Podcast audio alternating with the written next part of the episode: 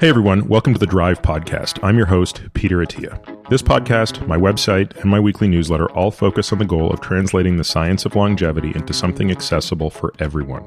Our goal is to provide the best content in health and wellness, full stop, and we've assembled a great team of analysts to make this happen. If you enjoy this podcast, we've created a membership program that brings you far more in-depth content if you want to take your knowledge of this space to the next level. At the end of this episode, I'll explain what those benefits are, or if you want to learn more now, head over to peteratiamd.com forward slash subscribe. Now, without further delay, here's today's episode. My guest this week is Doctor Paul Grewal. Paul's an internist, an internal medicine physician. He's an author. He's a speaker. He's really focused on lifestyle changes for metabolic health. And a lot of this was brought on by his own journey, his own experience of losing almost one hundred pounds at two points in his life, but the second time being in medical school. And that's a weight he's kept off since that time. Paul is an incredibly empathic figure, and I think that comes across here in this interview. He's also co-authored a New York Times bestseller called Genius Foods, which is really a hardline look at, you know, as he describes it, the active poisoning of the food supply here. We talk quite a bit about this, and I challenge him a little bit on, on that. Overall, I found this just to be one of the more fun discussions I've had in a long time. And in fact, at the end, after we stopped recording, or maybe while we were still recording, I even made the comment that I felt like the last, I don't know, twenty, thirty, forty minutes of this podcast, I actually forgot we were even recording a podcast. That's how comfortable we were in bantering back and forth. Paul does something interesting in this podcast that I begrudgingly accept, which is he, he keeps turning the tables and asking me questions. So I apologize in advance for that. There's, I think I'm talking more in this podcast than I would like to be, and that's because I'm answering a lot of Paul's questions. But hopefully I'm providing insight on things that I don't get to talk about often. One thing I do talk about in this study that I have never spoken about publicly, not for any sort of procedural reason other than just I just haven't had a need to, is I do talk in some depth about one of the big NUSI funded studies that looks at energy expenditure. And this is a study that's generated more controversy than I can imagine, but I, I certainly offer my two cents on it. So we talk a lot about obesity, but we also talk a lot about body composition. And, you know, we end the discussion by getting into some really kind of nerdy experimental ideas he wants me to try on myself, including a very, very high carb, low fat diet under a certain set of parameters, which truthfully, I, I think I'm interested in trying. So we talk a lot about that. And we talk a lot about endocrinology and a whole bunch of other things, metabolic health, insulin resistance, stuff that people are super interested in, caloric restriction, fasting, all of those things, they're here in this episode. So I hope you enjoy my discussion with Doctor Paul Grewal.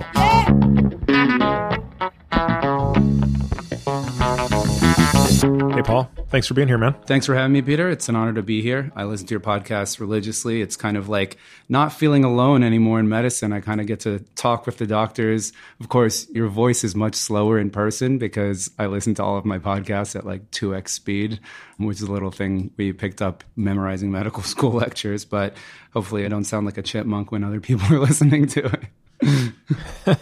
Well, since I don't listen to my podcast, I don't really know what I sound like on two x.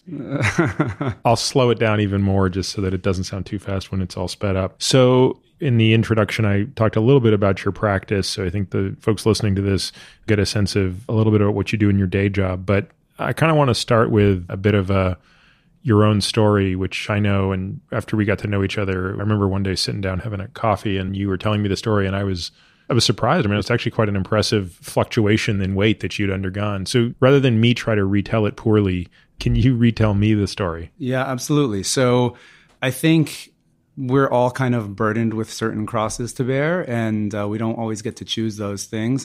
So for me, I had been wanted to be a doctor since I was five or six years old. There was probably some subliminal coercion being the son of an Indian father, but... Your father's not a doctor, is he? No, he's a farmer, actually. He grows flowers in New Jersey, but he's an engineer.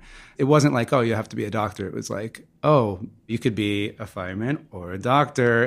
And it was like, you want to be a doctor, right? Like, yeah.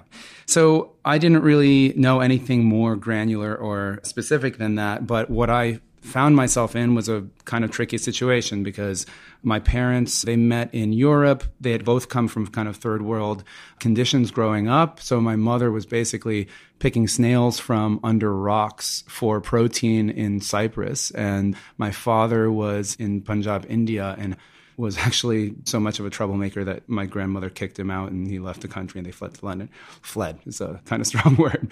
So they met in London. And then when they moved here, both of them had been totally normal weight. My dad was a wrestler and they both put on fifteen, twenty pounds right off the bat. And when I was born, they kind of fed me whatever was considered the kind of standard diet. And they didn't realize that the food supply was being actively kind of polluted or poisoned, which I believe it is. And by the time I was twelve years old, I was kind of on the ninety-fifth percentile of weight. And I had severe childhood asthma, so I was put on prednisone for six months.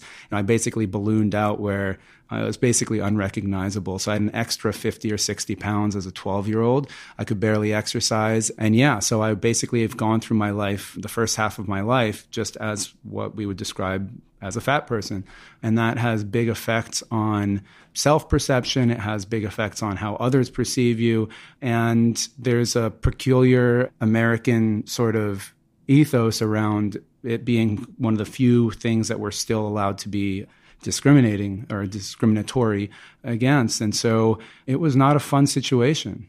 And I kind of felt at a loss for how to fix it. And by the time I got to college, I had probably tipped the scales around two, two seventy-five, two eighty pounds. And I just started, I said, okay, I need to do something about this because my life is really impoverished. And I know that there's a lot of talk these days about just kind of body acceptance, et cetera. But this is, I don't know that I've met a single patient of mine who was ever comfortable or happy in their body when they were overweight. And it's almost always a demon for people, and it was for me.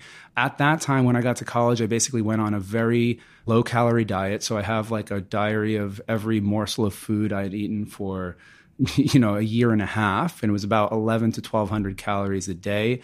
And I was doing six miles a day on the treadmill. And I lost ninety, ninety or so pounds. And then as soon as the stress of medical school hit, it bounced all the way back up to two sixty. And then the calorie counting didn't work. So, I mean, there's interesting lessons to be had the whole way across. So part of the reason that people find it difficult to lose weight after they've already lost it and regained it is as you lose weight, adipocytes shrink. And when you regain the weight, they don't just grow back to normal size. They actually multiply. And then each one of those fat cells does not stop growing until it's reached the size of the original adipocyte. So the rubber banding effect becomes more and more difficult. I wasn't actually aware of that. So how significant a weight loss is required to trigger that new expression of adipocytes that instead of simply regaining size, they multiply? This has mostly been demonstrated in animal models, so I'm not sure about what the effect is in humans, but I think probably some of the counter-regulatory mechanisms to prevent weight loss, my suspicion would be that once those start to kick in, that there's probably some epigenetic changes that kind of dictate that. But I don't think it's quantifiable at this point. Although it seems imminently testable. I mean, we could certainly demonstrate that in human subjects. I'm curious if anybody's done, you know, I wonder if Rudy Leibel has done that. You could take fat biopsies of people during a period of weight reduction and weight regain and things like that. Teleologically, I wonder what the rationale is for that. Interestingly, I think, at least anecdotally, I see a couple of different phenotypes of overweight people in my kind of clinical experience.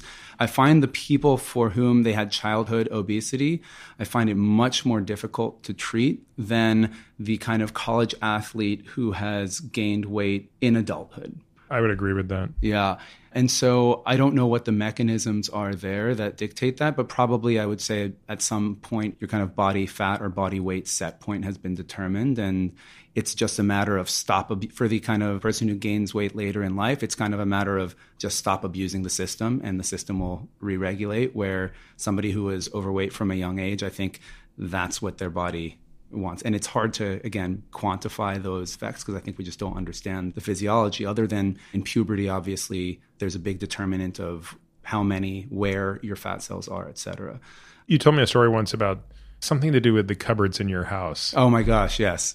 So it's interesting because humans, as we kind of go through the pruning process of our brain development, we create these shortcuts. And a lot of them, once they become shortcuts, they're kind of buried deeper in the brain. But occasionally when I do a talk, one of the first slides is my kitchen cupboards in my apartment. And it's a picture of all of the kitchen cupboards. They're all open. And people would come over and they'd be like, why are all your cupboards open? And I couldn't answer them. I was like, oh, I'm just absent-minded. And then my mom had come over and seen my cupboards, and she's like, oh, I know why your cupboards are open. She's like, I used to hide the one box of cookies in the house that we saved for when guests were coming over in one of the cupboards, and I knew you were looking for them, so I tried to put them in a different cupboard each time. And so the way that I knew that I had checked every cupboard was to leave it open.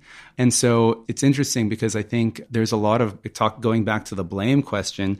I think I'm really solidly on the environmental side rather than the parental side of the food environment question, right? So my parents knew that I was overweight. They knew that it was going to be disastrous for me growing up as an adult if that's how I stayed. And they tried everything they could to prevent it. I mean, my dad would like lock me out of the house and tell me to go for a run around the block. And in hindsight, it's the classic kind of hyperinsulinemia sort of driving down energy levels when you try to reduce intake. I mean, I would literally go down to the stream, splash water on my face and come back up to make it look like I had broken a sweat. But I mean, this sounds like almost the type of stories we hear about kids with Prader-Willi syndrome. Yeah. Which for the listener, I guess, is Prader-Willi is a genetic syndrome.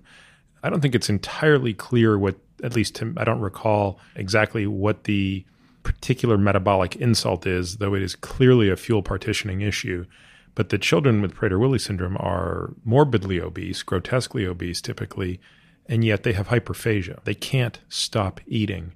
I've met a couple of parents that have kids with Prader-Willi, and they talk about locking the refrigerator and even more extreme examples that I won't go into about ways that you have to basically prevent the kids from doing anything and everything they can to eat anything. And the reason I bring this up is, you see, it doesn't suggest to me that this is just an energy imbalance issue. It seems that there's a regulatory part that's broken. Like there's a feedback loop that's broken that says, obviously, the child with Prader-Willi, or you in the case of being sort of thirteen-year-old version of you at walking around at three hundred pounds, you certainly had enough stored energy. Why weren't you able to access that so that you had the energy to run or didn't feel the need to tear the kitchen apart to get every cookie? Yeah. So I think it's hard to describe the mismatch between what you're being told at that time. So when I was in my twenties, I guess it was early two thousands, and kind of low-carb or keto diets weren't really on the radar in an appreciable way, or they had fallen out long enough ago that they weren't part of the mainstream kind of approach. But for me, and this actually has been one of my major biases that I'm aware of as a physician, is that because, fast forwarding, when I lost the weight the second time, it was with a kind of low-carb diet, and the weight just melted off of me. It was like a silver bullet. My hunger levels auto-regulated. I wasn't a different person. I had no difference in my willpower. I had no difference in my discipline levels, but I just wasn't hungry. And so for me, the effect size was so large and powerful. I was like, why don't I understand this? This doesn't make any sense. And so then it completely flipped in my brain, the admonishment, the kind of beating yourself up for being unable to stick to a diet. So I think the energy partitioning question is really important. I think there's a lot of heterogeneity in people. So eighty percent of obese people are insulin resistant, twenty percent are not. The healthy thing to do with excess calories is to store them as subcutaneous fat. So at least metabolically speaking, you just get fatter and fatter and you can stay metabolically healthy. I think insulin resistance essentially occurs when your fat cells are tapped out, and they're kind of saying it's an energy toxicity situation. And I think that's also why we see in South Asian populations, they get diabetes and vascular disease at a much lower body weight because they have less ability to store fat subcutaneously. What are your thoughts on kind of, I know there's a lot of debate about the metabolic advantage or perceived metabolic or caloric advantage when you're eating low carb versus not. I think you don't need more than one hundred calories a day difference in terms of the metabolic advantage to explain a huge effect in weight. That's true. And I think prior to two thousand thirteen, two thousand twelve, I would have predicted that fully half of the efficacy of carbohydrate restriction was through this, in part because I probably experienced that. I'm probably one of the people in whom that phenotype manifested itself, which was once I switched over to a ketogenic diet, I couldn't eat enough to maintain my weight. I was force-feeding myself over four thousand calories a day. And I was quite a meticulous guy when it came to this stuff, and my training was very dialed. And I was probably between four thousand and, I mean, say thirty-six hundred to forty-four hundred calories per day. And even when I spent time inside of metabolic chambers and looked at my resting metabolic rate, I mean, my resting metabolic rate was about nineteen hundred to twenty-one hundred calories per day, which at my body weight was three or four hundred calories above predicted. So there was no denying that my metabolic rate was higher. Of course, that's not an experiment, so that doesn't necessarily demonstrate anything, but it certainly suggested to me that I was simply expending energy at an inefficiency. So people talk about metabolic efficiency. Really, that's a metabolic inefficiency. I was, or at least unless I was dissipating that extra energy through heat or something else. The other half of the equation, I thought at the time was, although I couldn't explain it, was there's some reduction in appetite. I mean, you just aren't a slave to your appetite the way you are. And that's why there were times I found myself eating when I wasn't even really hungry, just because I sort of knew I needed this many calories to sort of stay at the weight that I was at. Because by that point, I'd probably lost thirty-five pounds and I didn't need to lose another ounce. I think after seeing the results of the study funded at NUSI, this was the pilot study that unfortunately never had a follow-up study. So I've never actually spoken about this study in detail publicly, and I don't plan to now because it's not close enough to me that I remember it truthfully. But this was a very small study. Gosh, I can't even remember how many subjects were in it, but it was sixteen or seventeen is my recollection across four sites. Very complicated study and very rigorously done. I mean, I know that there are people in the low-carb community that want to be very critical of all of the shortcomings of that study. And to be true, there were shortcomings, but not from a lack of trying. I mean, this was a level of rigor that, in my opinion, has never been brought to a metabolic ward study or an indirect calorimetry study, because you had to be able to calibrate four chambers across the United States with a single engineering firm in charge of that. The meals were prepared meticulously. All this stuff was done really well. The experiment took sixteen overweight or seventeen overweight subjects, and there was no randomization because, again, this was not meant to be a definitive experiment. This was meant to be the pilot experiment that was going to do two things primarily. One, determine if there was a signal to be seen in a hypothesis, and two, work out the very unsexy logistical kinks that come with doing a multi-site indirect calorimetry study of this nature. So there was no randomization. So the subjects are taken. Each patient is their own control, and they are run in for four weeks in a metabolic chamber. And of course, they're in a ward for four weeks, into and out of the chamber for two-day stays a couple times a week. So that basically makes it very difficult for them to be eating anything that's not completely prescribed. And the purpose of this run-in was to determine their baseline energy expenditure. Didn't they lose weight during that run-in? That's correct. So in an ideal world, you should not be losing weight during the run-in when they were on the standard American diet or a standard American diet formulation, which would then give the researchers a sense of, okay, this is what Paul's energy expenditure is. And of course, it's fake because they're not in the real world. So you have to exercise them every day at a fixed prescribed amount that you can consistently do. And at the end of that four-week period, everybody gets crossed over to a ketogenic diet that is isocaloric. So same number of calories, but a total macronutrient switch. So in theory, a very elegant experiment. But yes, you point out the first real limitation of the study was that the majority of the patients, and again, I know there's somebody out there reading this or listening to this right now that's getting upset because I'm off by a little bit. Directionally, I believe most of the patients lost a non-trivial amount of weight during the run-in. And of course, there are lots of explanations for it. One explanation is that if the alternative hypothesis is correct, so let's go back for a moment. The null hypothesis of this experiment is there is no distinction between calorie type when it comes to energy expenditure. In technical terms, that is the null hypothesis of this experiment. A macronutrient switch at isocaloric levels from, say, a standard American diet to a ketogenic diet should have no impact on energy expenditure. And that's the holy grail of measuring energy expenditure, is using indirect calorimetry. So when the subjects lost weight, one argument could be, if the alternative hypothesis is correct, then whatever diet they were placed on in the study was, quote unquote, a better diet than the study that they were on in their pre-existing world. And that's possible. That's probably the best explanation I've heard, but I haven't read any of the follow-up papers or anything else. Rudy Leibel, Eric Ravison, Steve Smith, Kevin Hall, at some point, hearing from them, and I'm sure they've already spoken about this in detail, they might offer other hypotheses. When they were crossed over to the ketogenic diet, the increase in energy expenditure continued. I believe that the delta of energy expenditure from when they were on a ketogenic diet that was isocaloric to a standard American diet, I believe it was about one hundred calories per day. There were other issues there. Using doubly labeled water, the difference was much larger, but again, doubly labeled water, historically not thought of as accurate a measure as indirect calorimetry. And I think the only thing that I sort of take issue with is that the study was somehow reported as definitive, when in reality, it was a pilot study.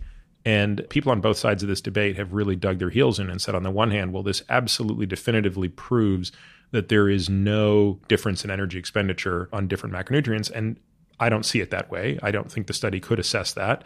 But on the other hand, I think it makes the case that if there is a signal there, if there is a delta in energy expenditure, if people like me were truly somehow expending four or five hundred calories more as a result of the macronutrient choice, one, that is not a universal finding. If it were a universal finding, there should have been a much bigger signal on a study of sixteen or seventeen people. So I think there has to be great heterogeneity there. And secondly, it's probably on average much more subtle than what's described. Now, what I think got lost in a lot of the follow-up on this was there were a billion secondary measures in that study that looked at appetitive changes, looked at mixed meal tests, and looked at a whole bunch of other changes.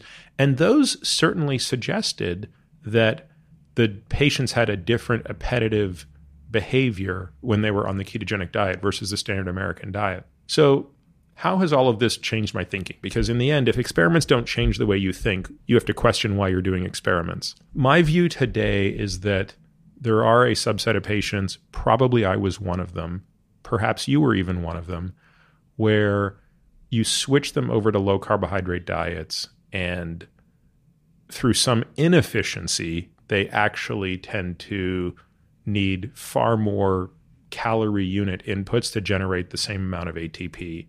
And again, where that energy is lost, is it either an increase in involuntary expenditure or heat? I don't really know. But I think that more patients than we appreciate simply eat less because they are able to basically eat themselves. Yeah, I think one of the Ward studies they had done in the sixties or seventies, I think, they had put people on the ketogenic diet. And I think the average spontaneous calorie intake was about fourteen hundred calories for those patients. Yeah, this is very important that you bring that up, because what most people forget is in the, I think it was the Korean War, but I can't recall. There was one study that where Ansel Keys looked at a bunch of conscientious objectors, and I, I don't think it could have been World War Two. I think it had to be a little later, but maybe it was Vietnam. I don't recall. These people were put on twelve to fourteen hundred calories a day, and that is still viewed as one of our greatest examples of human starvation. So I take it back. It may have been World War Two, but the point is we have an experiment where people were fed basically cabbage and potatoes and modest amounts of meat, but the goal was to replicate the environment of a war-torn Europe, and they were eating twelve to fourteen hundred calories per day, and they literally lost their mind. Some of these patients actually were starting to eat their own extremities, chew off their fingers. They had developed signs and symptoms of psychoses. I mean, they became really, really... This is the type of study you could yeah. never do today. In fact, the only reason I think Keyes was permitted to do this is these people were conscious objectors to the war, and they were basically, you're going to suffer one way or the other. But why that's interesting to me is you see all of these studies where people sort of can opt into being completely satiated on twelve to fourteen hundred calories per day of a ketogenic diet. Now, look, I could talk my way on both sides of this. I've become skeptical of all of these studies because I just don't know if the quantities are correct. Were they really on fourteen hundred calories a day, or was it eighteen hundred? And so I don't know. But again, it suggests a signal there.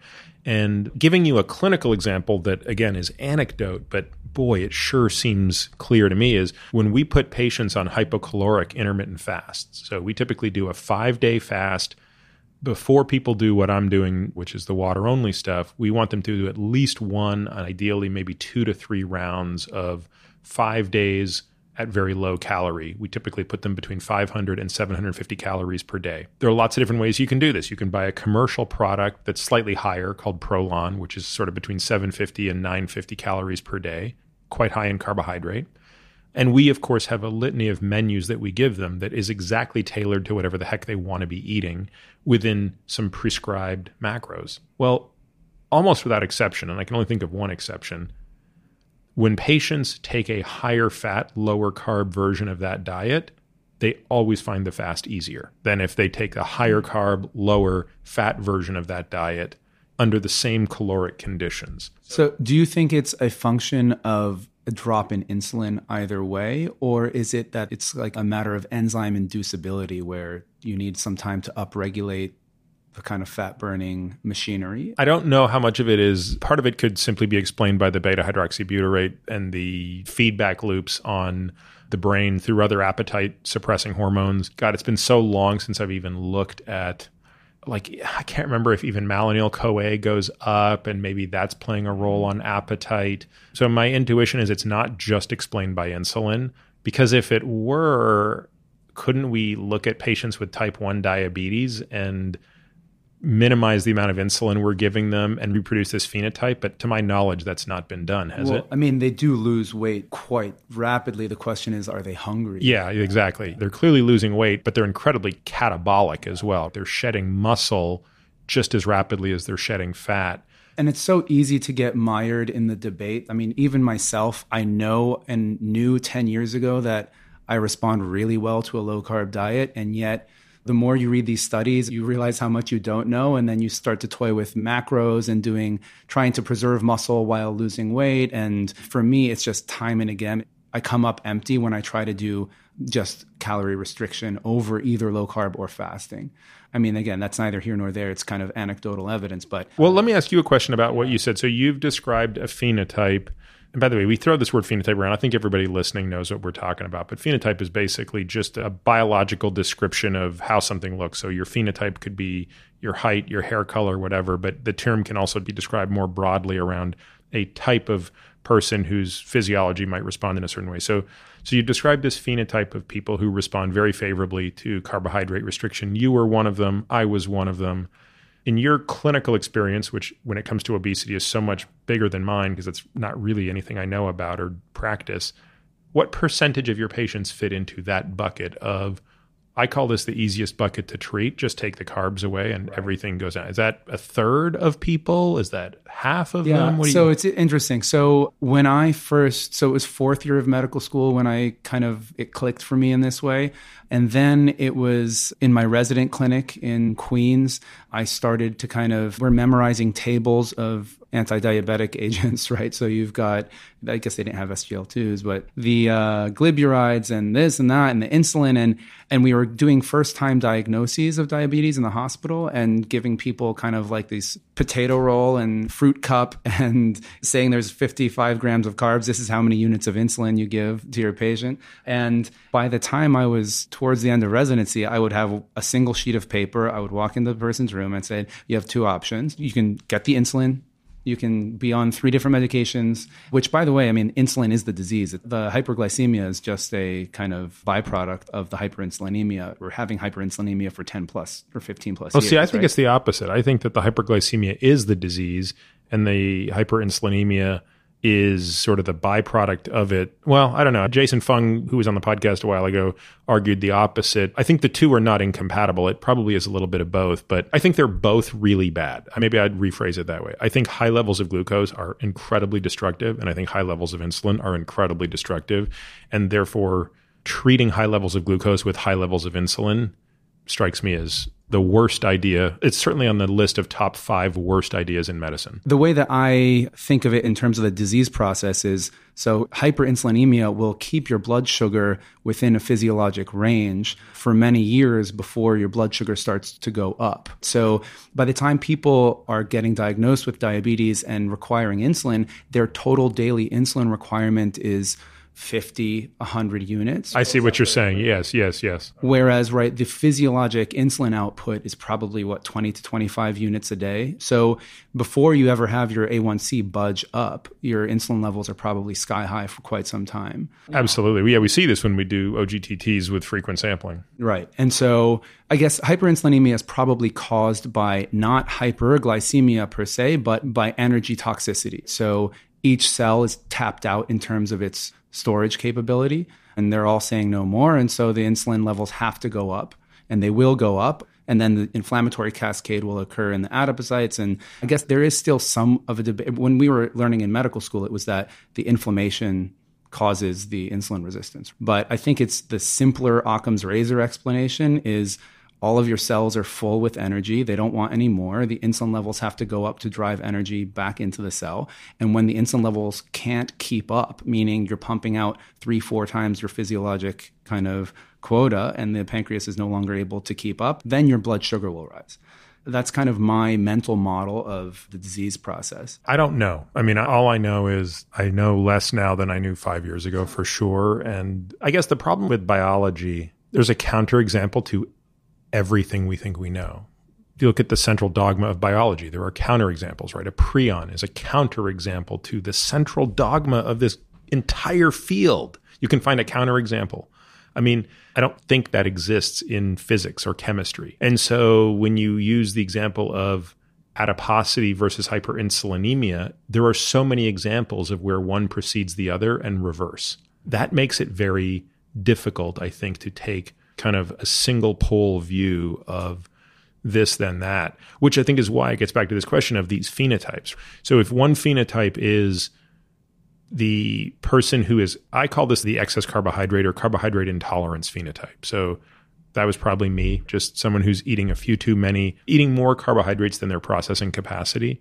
And they're generally going to respond pretty well to taking those away. But the exceptions to that rule are huge. If that represents fifty percent of adiposity, I'd be surprised. Mm. What do you think? I think the process of becoming overweight, there's probably a lot of ways to get there. And I don't know that it's bidirectional in terms of super low carb diet effectively lowers your, it's a kind of runaround way to get your insulin levels to drop dramatically, and therefore you're able to liberate your own internal fats, endogenous fat stores, and regulate appetite. Whether it's the carbs that make you fat in the first place, I think is unclear. We can talk ourselves in circles there, because at that point, anything is going to make you fat. It might be that the carbs are doing two things. One, they're the most sensitive driver of insulin, and two, we store them in a pretty unique way. They're the ones that have a very finite capacity for storage, unlike fat, where you can sort of store it ad nauseum. So once you tap out the liver and the muscle's glycogen storage, all of a sudden your ability to manage excess glucose now becomes more biochemically complicated, whereas I don't think that's the case with fat. Right. But I think if you look at overfeeding studies, so when people are overfed carbohydrate in large amounts, but with low fat content, basically you just get huge increases in metabolic rate. As you know, it's very difficult to actually store glucose as fat. So glucose stimulates insulin to a high degree, fructose not as much, right? Actually, fructose has very minimal insulin stimulation. So the insulin actually has a couple of super important functions, which is to increase metabolic rate, as well as we think of it as lowering blood sugar, but it's actually, it's just the anabolic hormone. So it actually triggers satiety. So there's a diet based around eating potatoes all day. And so the potato diet is all carbs. And so you would think it's a high insulin diet, but it's actually triggers satiety to a very high degree. Which, by the way, not to go down this rabbit hole, but that's such an interesting experiment. And I'm familiar with the one you're aware of, but I don't remember what other satiety hormones they measured. And of course, it begs another common question that gets brought into the low carb diet war, which, by the way, I can't believe how many minutes into this and we're still talking about my least favorite subject matter in the world. This was actually my plan all along. You was secretly was like to get you suckered to... me into this. I'd rather be talking about politics right now. But the question is, is it pure physiologic satiety? Is it boredom, food fatigue, like with the potato diet? Because that's some of the arguments on, well, ketogenic diets work. Most people agree, even if you're like the most ardent hater of low-carb diets. Most people agree ketogenic diets are very effective for a large number of people. The interesting discussion is the why, and sort of some people argue, well, it's just food boredom. You just get bored of eating because the food sucks and you're tired of giving up your carbs and there's nothing to eat. I also don't find that argument particularly strong. And I think the potato diet is a good example of that, where I'd like to go back and look at that study and see how rigorous it was in terms of understanding, was it just boredom of potatoes? Like if I eat another potato, I'm going to die, versus no, I'm really not that hungry because of this regulatory process. It's quite endocrine. I think, well, we could make the argument about steak. So do you ever get bored of steak? I've heard this argument with people doing this carnivore diet, which is Bob Kaplan, who's my head analyst. I mean, he's done multiple rounds of this where all he eats is a steak for dinner and he'll eat as many as he wants. And I don't know, I think he's described it to me like it's actually not that many calories he's eating in the course of a day because he just taps out of how much steak he can eat. Yeah, I mean, again, protein has a, I think, probably the highest leverage point on satiety. We can learn a lot from kind of the extreme examples, the extreme examples being here being like bodybuilders. For it. So in order to maximize muscle retention during calorie restriction, you're talking about two hundred grams of protein per day, which is like almost a pound and a half to two pounds of lean protein. So the satiation effect there is really high, but that's only eight hundred calories. Do you ever find that it matters if that protein comes in the form of actually eating a steak where you're getting fat and other things versus protein shakes? Because I know protein is theoretically supposed to be quite satiating, but if I make a shake that has protein in it, I find it to be one of the least satiating things on the planet if it's just a high protein shake. Yeah, and it's a good point that you bring up because it squares the circle. So I kind of had this journey of being this low carb zealot for several years and then realizing that, okay, you can't throw out the data you don't like. So why are the Okinawans who are eating sixty percent starch not overweight? And I think it comes down to food processing, really. So like if I wanted to restructure the food system, it would be the processed food index, where basically every food, it doesn't matter whether it's a carb or a fat or a protein, it's basically how many steps from this growing out of the ground or being killed. Yeah, you made a very bold statement at the outset, which is that the food system is actively being poisoned. The food supply, I think you said, is actively being poisoned, which I don't think is the same as deliberately being poisoned, but yeah. This is what you're talking about? Yeah, so, and again, going back to the percentage of people or my patients that respond to or follow the phenotype of kind of carbosis, or, and also to the point of overfeeding with carbohydrate alone. Actually, it's very, very difficult to store fat that way. If you're talking about nutrient partitioning, yeah, you can store one hundred grams in your liver, two fifty to three fifty in your skeletal muscle. What do you do with the rest? Well, what happens is those carbs will stay in the system until they're used up, and any fat that is eaten alongside it is stored with incredible alacrity as fat. And almost all processed foods that are high carb are also high fat. So it's not that people are binging on sweet potato, it's sweet potato with butter. Yeah, it's funny you say that. I was like literally, maybe it's because I'm three days into or four days into a fast, I was fantasizing about what if I could just have all the potatoes I wanted right now. But I couldn't put butter or sour cream on it. So like, I don't want a baked potato if I can't have butter and sour cream. And I love French fries, but oh, they're out because they're fried. So it's really hard to mainline pure carbs without some fat. Yeah. And so it's actually the fat that's being consumed alongside the carbs that is contributing ninety-eight percent of the weight gain, because de novo lipogenesis is actually fairly limited, but highly triggered by carbohydrates. Yeah, although, I mean, there's a very famous study that Mark Hellerstein did that looks at de novo lipogenesis. That study's got to be twenty-five years old now. I feel like it's like ninety-five or something. I don't think he got the doses right on that. I mean, I've talked with Mark about this, and I'm ashamed to say I actually forget where we ended up on this. But my view was that his study also probably underestimated de novo lipogenesis. But that said, I agree with you. I think that if you're in this sort of camp that says carbs are the enemy, you have to be careful with what else you're consuming with it. Now, one area where I think there's something unique metabolically going on is the whole liquid carb world. There is something pretty remarkable about sugar-sweetened beverages. And I'd be very curious if the all-potato diet could work with the all-soda juice diet. Right. You're always thinking about the experiment to run. So again, the key distinction between glucose and sucrose is that sucrose the is, fructose. is the fructose, right? So fructose has to be metabolized by the liver. So glucose can be used by almost any cell in the body. It even diffuses freely without insulin into many cells. But fructose needs to be metabolized by the liver. If you actually look at the kinetics of eating a piece of whole fruit versus mainlining liquid fructose, your liver can only handle, I think, something on the order of twenty grams at a time. You can have that in half a soda. And in eating a whole piece of fruit, the first pass, so the amount that's absorbed in the duodenum is like fifteen percent of the calories. Whereas when you're getting it in its processed form, and I think this probably applies to even like a protein shake, it takes away the mechanical. I think there's a cascade of processes that are being bypassed when you're going with the processed version of a food. Even bread is different now than it was one hundred years ago. And that actually dovetails into back into the question of, is the American food supply poisoned? So you could say our food supply has changed more in the last one hundred years than it has in the last one thousand or ten thousand. Oh, much longer, yeah, yeah. And if you look at it as kind of the American food system gets exported to other countries, you start seeing the same problems quite immediately. So I would spend my summers in England growing up with my mother's family's there, and there were very few very overweight people. When you go back there now, it looks like Cleveland, Ohio, or uh, one of these Midwestern states where the obesity problem is just completely endemic. And in terms of what I see, in terms of we were going back to the beginning where we're talking about where do we get our passions from, I was just seeing the same disease over and over and over again in different manifestations. So some would be overweight, some would have full-blown diabetes, some would have fatty liver.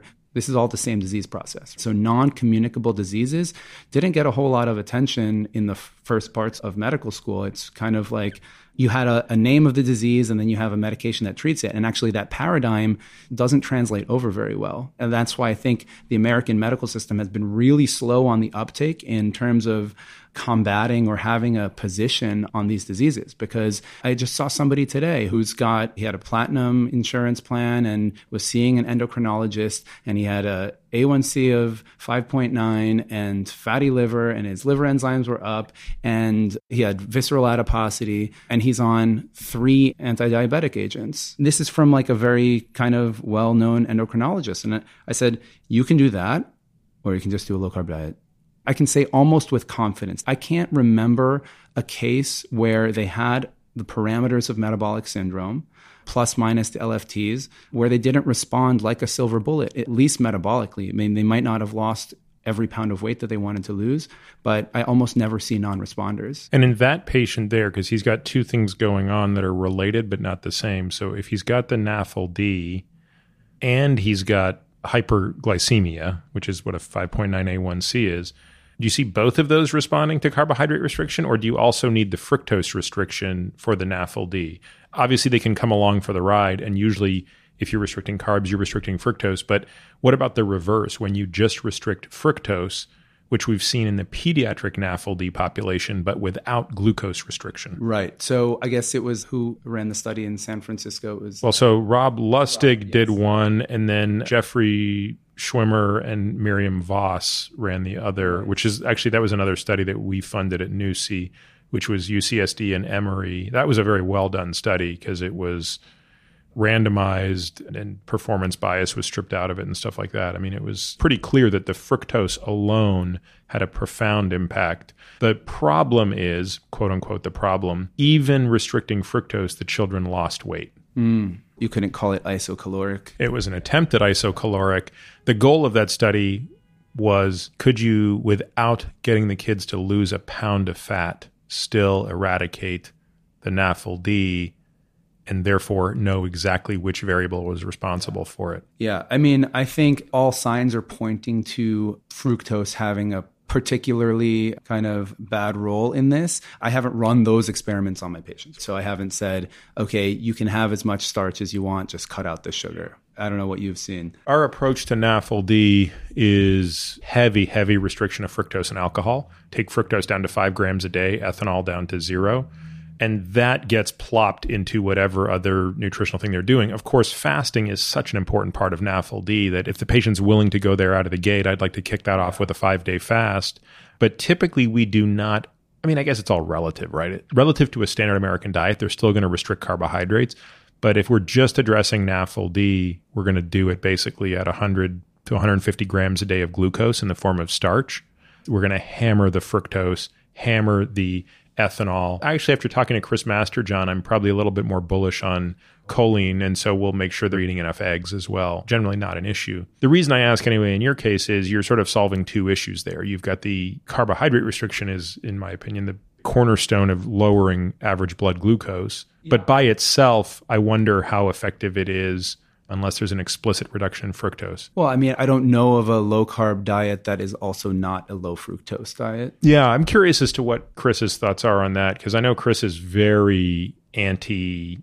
Chris's exact quote on Twitter a few months ago was, there is no dumber way to treat N A F L D than a low-carb diet. I disagree with that. I think that's clinically, that's just not the case. I would agree. I mean, I actually consider them the same disease in a way. I've actually never seen N A F L D other than, well, I don't see too many other than being in New York and everyone's considered a heavy drinker here. But then it's not N A F L D, right, it's A F L D. Right. There you go.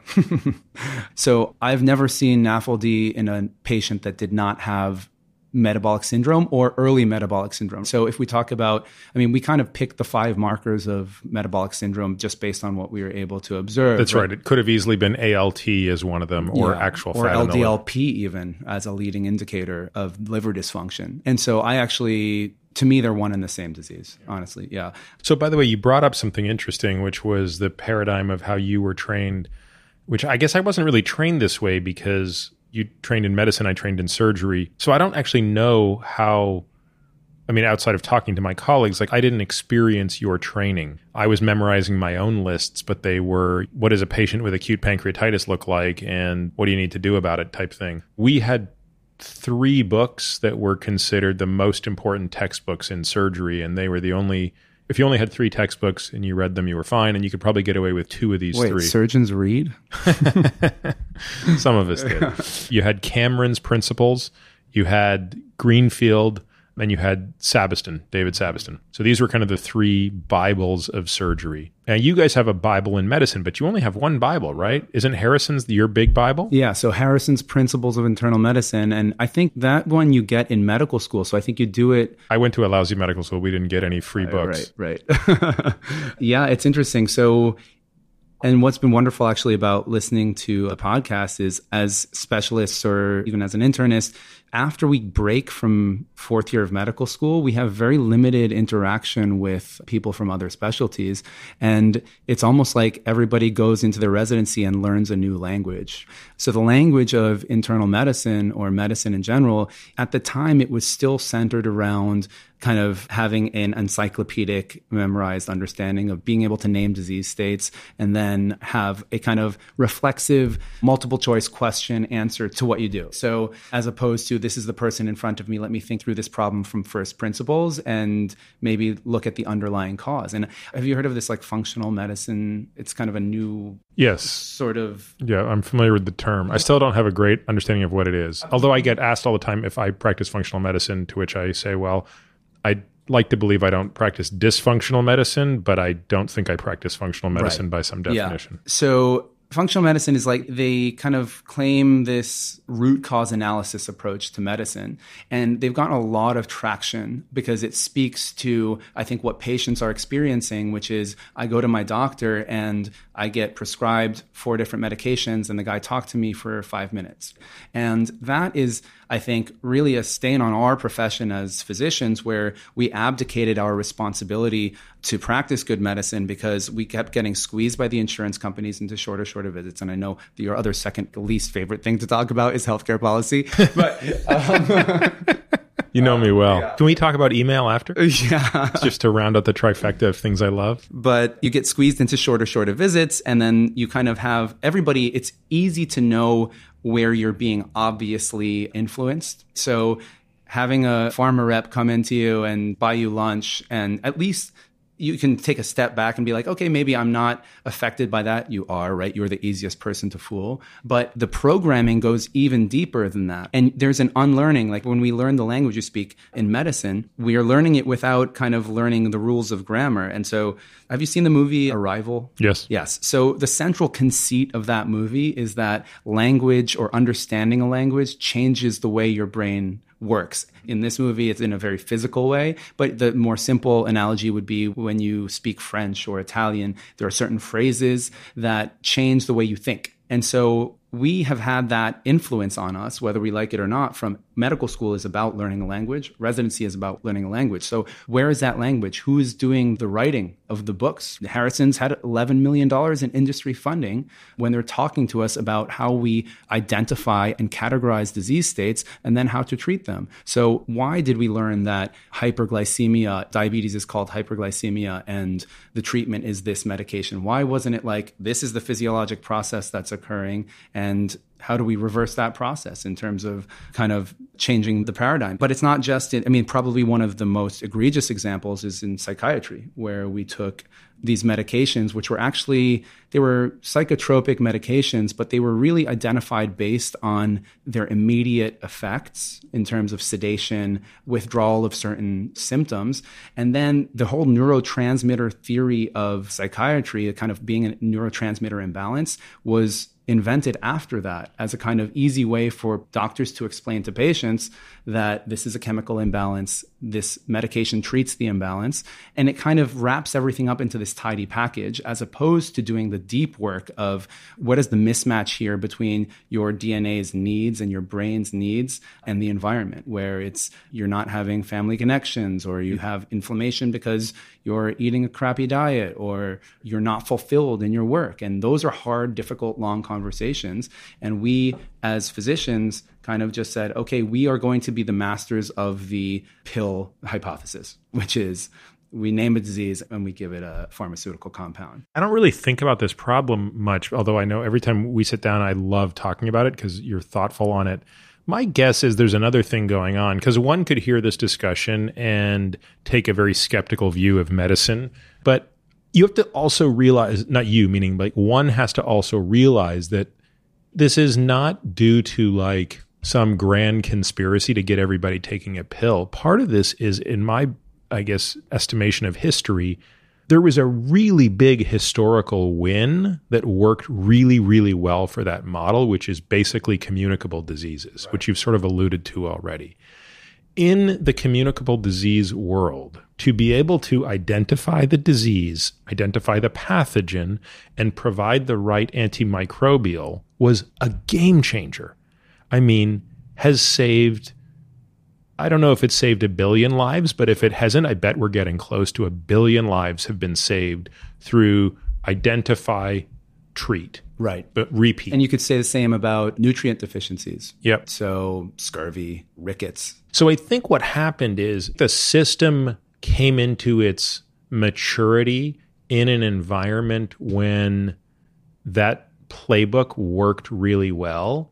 It's sort of like, I can't think of a funny analogy, so I'm not even going to come up with an unfunny one, but it's sort of like it's now trying to play that same game and apply that same strategy of identify, give drug in a time when it doesn't work as well. But here's my beef. My beef is when everybody wants to throw the baby out with the bathwater and say, well, there's no role for Western medicine and we should never be giving drugs. And if somebody's walking around with a cholesterol level of three hundred milligrams per deciliter, that's okay because they're eating an okay diet. I mean, to me, that's equally illogical.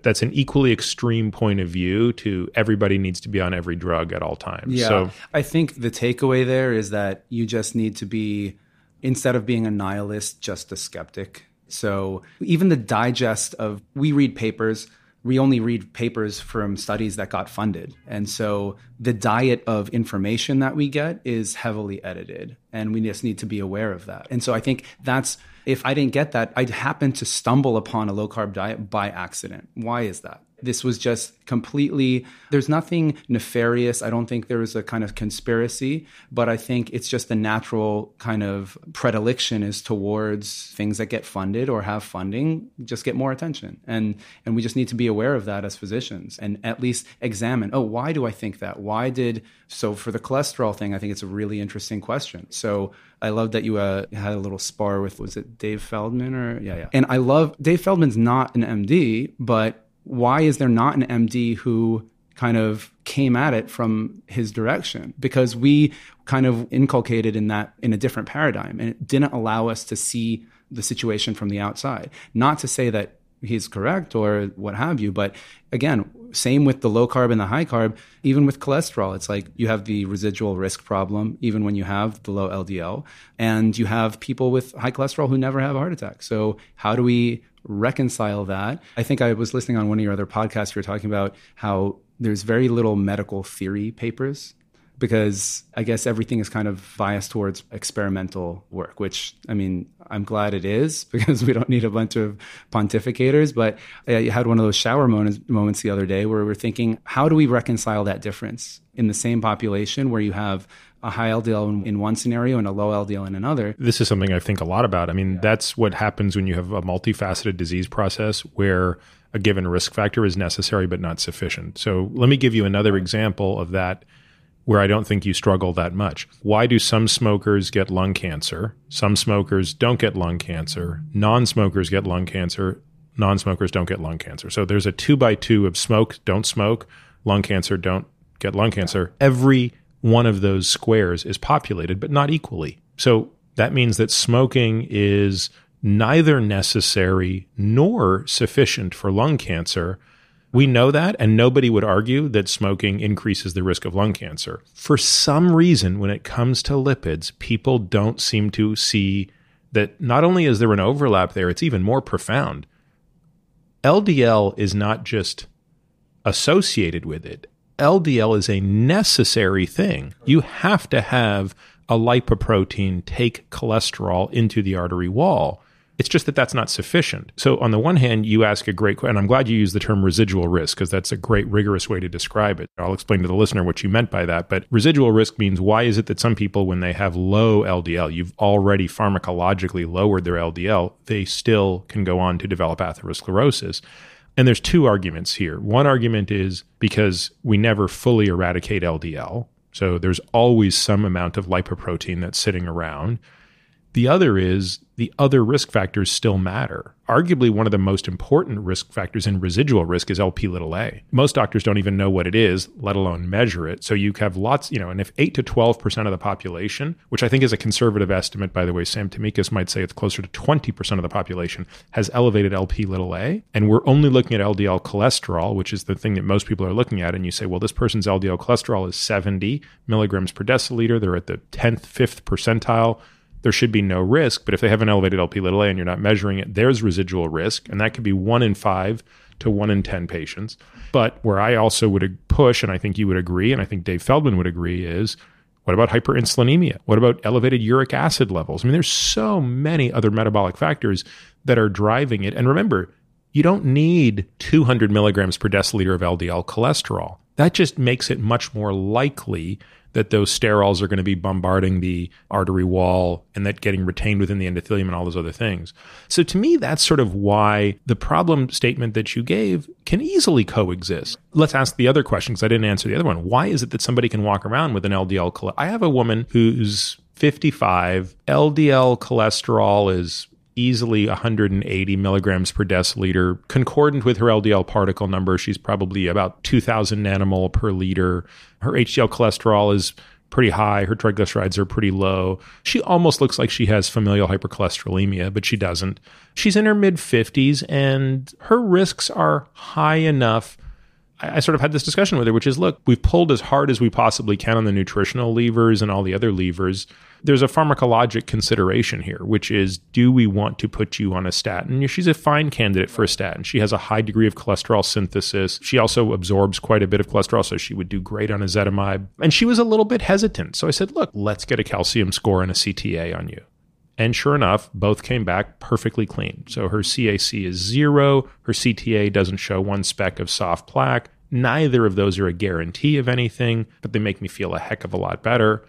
And so the discussion with her is, well, okay, I feel more comfortable if your decision is you don't want to be treated.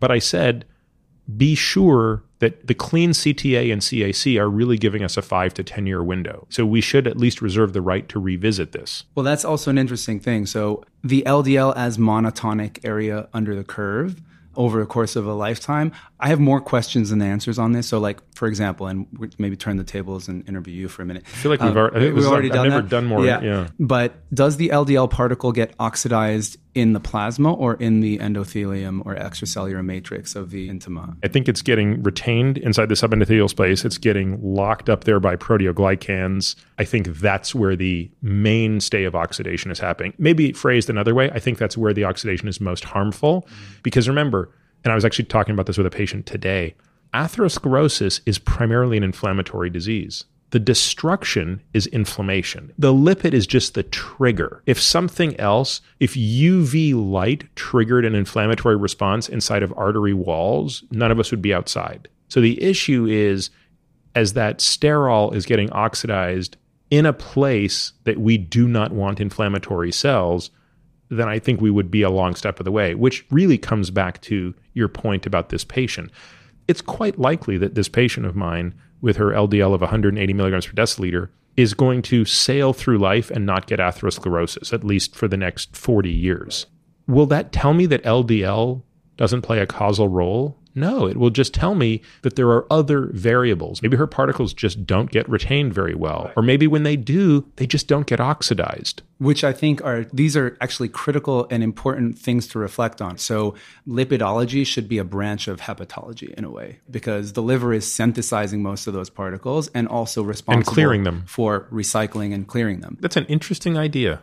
I like that idea. Yeah, because it's really, and I think of it because it's like, how do we unify this? So was there a phenotype pre nineteen fifty not related to smoking that had advanced heart? So we have a few different pathways to kind of early C A D. So it's going to be smoking, number one. So if you're doing a family history and their father was a smoker, you can kind of almost discount it. Hypertension. Yeah. Smoking, hypertension, the familial hypercholesteremia, and then the new phenotype would be metabolic disease. I would call it hyperinsulinemia and liver dysfunction. So I was thinking about the familial hypercholesteremia the other day, and I had an interesting thought, which is that the commonality is not that the L D L particle count in the blood is higher. It's that the residence time of those L D L particles is higher, independent of the number of particles. And the reason for that is most familial hypercholesteremia is due to one of two defects. One is the receptor is broken, and B, there's some part of the ApoB that doesn't match the receptor ligand. There's a receptor ligand mismatch, right? Yeah, I mean, to be clear, there are probably two thousand different mutations that sure. produce that. But yeah, it's an L D L clearance problem, which it's interesting how you describe it. I guess I think of it slightly differently, which is not incompatible with what you've said. Familial hypercholesteremia, F H, means you don't clear L D L well. It's a very heterogeneous disease that, again, my last counting was over two thousand different genetic pathways could get you there. And the phenotype is high L D L cholesterol, high total cholesterol, often high H D L cholesterol as well. And I sort of think of it as either that you don't have enough receptors or your receptors don't match your particles, which I think you've right. described in a slightly more granular way. Yeah. And so that to me, so an L D L of one hundred eighty in somebody with some mild F H variant and an L D L of one hundred eighty in somebody who's metabolically healthy with no family history of heart disease, can we look at those as two distinct entities? And do we apply the same population studies to both of those people, right? I think that's a great question. I think that's what Dave Feldman and folks like that want to understand. And I'm not that close to this discussion, so I don't know if they've ever been able to get a hold of data from Mesa or Framingham that would enable that. It would be hard, though, to know that. So it yeah. might be something that you have to study prospectively, which will be very challenging. I think actually Dave Feldman did a, a little analysis on the NHANES data, looking at the centarians. And so he put them into uh, tertiles or quartiles for, and found that the people with the highest L D L lived the longest. I mean, I'd have to look more closely at the data on that. But I think if you look at adding the metabolic syndrome into that, if you look at people with hypertriglyceridemia, the L D L particle residence time is five days as opposed to two. And so that, I think, alone, like the arteries are an oxidative environment. And so if you can make some calculation of, so they did this with like, they labeled leucine or valine or one of the amino acids when for cholesterol production. And so if the residence time goes up, your oxidative potential goes up. So is it a pre-oxidated? And then secondly is what in the, I'm always trying to relate things back to with my kind of biased assumption that the American food supply is poisoned. It's like, did this exist one hundred years ago? And if not, why would it not have, or why would it have? So I think Tom Dayspring, you had talked about, he's really bearish on the phytosterols. He's bearish on the use of phytosterols to lower cholesterol, right. which they do lower because cholesterol. Because there's a number of things that lower cholesterol, right? Right. So phytosterols do, because they outcompete cholesterol at this Niemann-Pick C one like one transporter. The problem is phytosterols, in the context of people who have defective A T P binding cassette transporters, are more oxidative. They're more, so in other words, you can lower a person's cholesterol and increase their risk of atherosclerosis. Yes. And I think that happens the same in the saturated fat, polyunsaturated fat debate. So if you look at, would you agree that the kind of dietary paradigm around saturated fat was largely kind of just a misdirection in nutrition science? Or meaning, do I think that the phobia of saturated fat was misguided? Yeah. Yes. But again, I take a view, which is, I saw a patient today. It's funny, we were looking at his labs and I was like, oh my God, you've been my patient for exactly one year. You know, we were like a day away from his one year anniversary. And so we're looking at his labs dated a year ago tomorrow. And you want to know what his L D L cholesterol was on the day that he came to me? It was like almost four hundred milligrams per deciliter, his L D L cholesterol. Yeah, yeah. And he was mainlining, he was on a very low carbohydrate diet, mainlining saturated fat. Mm-hmm. I mean, yeah, I've seen the same so thing. So is that healthy? I'm going to have a hard time saying yes to that. I think there's a couple of considerations there. So one is, I see it a lot when people do a low carb diet without also having a high fiber diet. So fiber basically feeds your gut microbiota. The micro, they make short chain fatty acids. They also metabolize cholesterol and alter it so that it gets excreted in the stool rather than reabsorbed. Right? I think that I have a very weak understanding, but that's my understanding there. I actually don't know enough about this. But saturated fat is kind of inert. Most animals store their fat as saturated fat. They don't store it as polyunsaturated fat, because polyunsaturated fat is highly chemically reactive. We use it for cellular signaling, and we kind of only consumed it in in micronutrient quantities. I think it was until about nineteen ten, when we had the industrial seed oil revolution, polyunsaturated fat intake was less than half a percent of calories. That can't be right. Yes. How is that possible? But there's polyunsaturated fat within meat. Trace amounts. No, no, no. If you look at, like, if you take a piece of steak, it might be directionally, it might be a third saturated, a third monounsaturated, a third polyunsaturated, isn't it not? We'll have to do a little bit of research afterwards, but I think the total intake, I'm quite certain it was less than one percent of total calories. So maybe the total intake of oils that are predominantly polyunsaturated was that low, but I don't think the total intake of polyunsaturated fat could have ever been that low. I think it is. And then it's gone up to eight to ten percent. So a twenty fold increase. I think there's some key differences between... Wait, we must eat more than ten percent of our fat today as polyunsaturated, though. ten percent of daily calories. Oh, oh okay. I thought right. ten percent of fat calories. Yeah. Okay. It makes sense. I mean, sixty percent of American calories come from three crops, like corn, wheat, and soy. But I actually am, I think in terms of talking about medical theories, I think the polyunsaturated fat thing is going to be the next kind of identified demon that we find. We we already knocked out trans fat, but polyunsaturated fats in macronutrient quantities, I think, have the potential to be very toxic because they're easily oxidized. The industrial process that we use to kind of refine them strips out the natural antioxidants. You don't have the vitamin E, you don't have kind of any of these natural stabilizing compounds, and they create peroxyl radicals very easily. So if we're talking about per particle atherogenicity, I think based on the form of the triglycerides that are traveling along with the cholesterol, probably has a huge impact on whether that cholesterol gets oxidized or not. So if we're thinking to, like, when I have to give recommendations to a patient, we have to kind of think about the precautionary principle, which is, okay, what is the default state? What is the additional risk? Do I have to pay attention to that risk? How can we quantify that risk?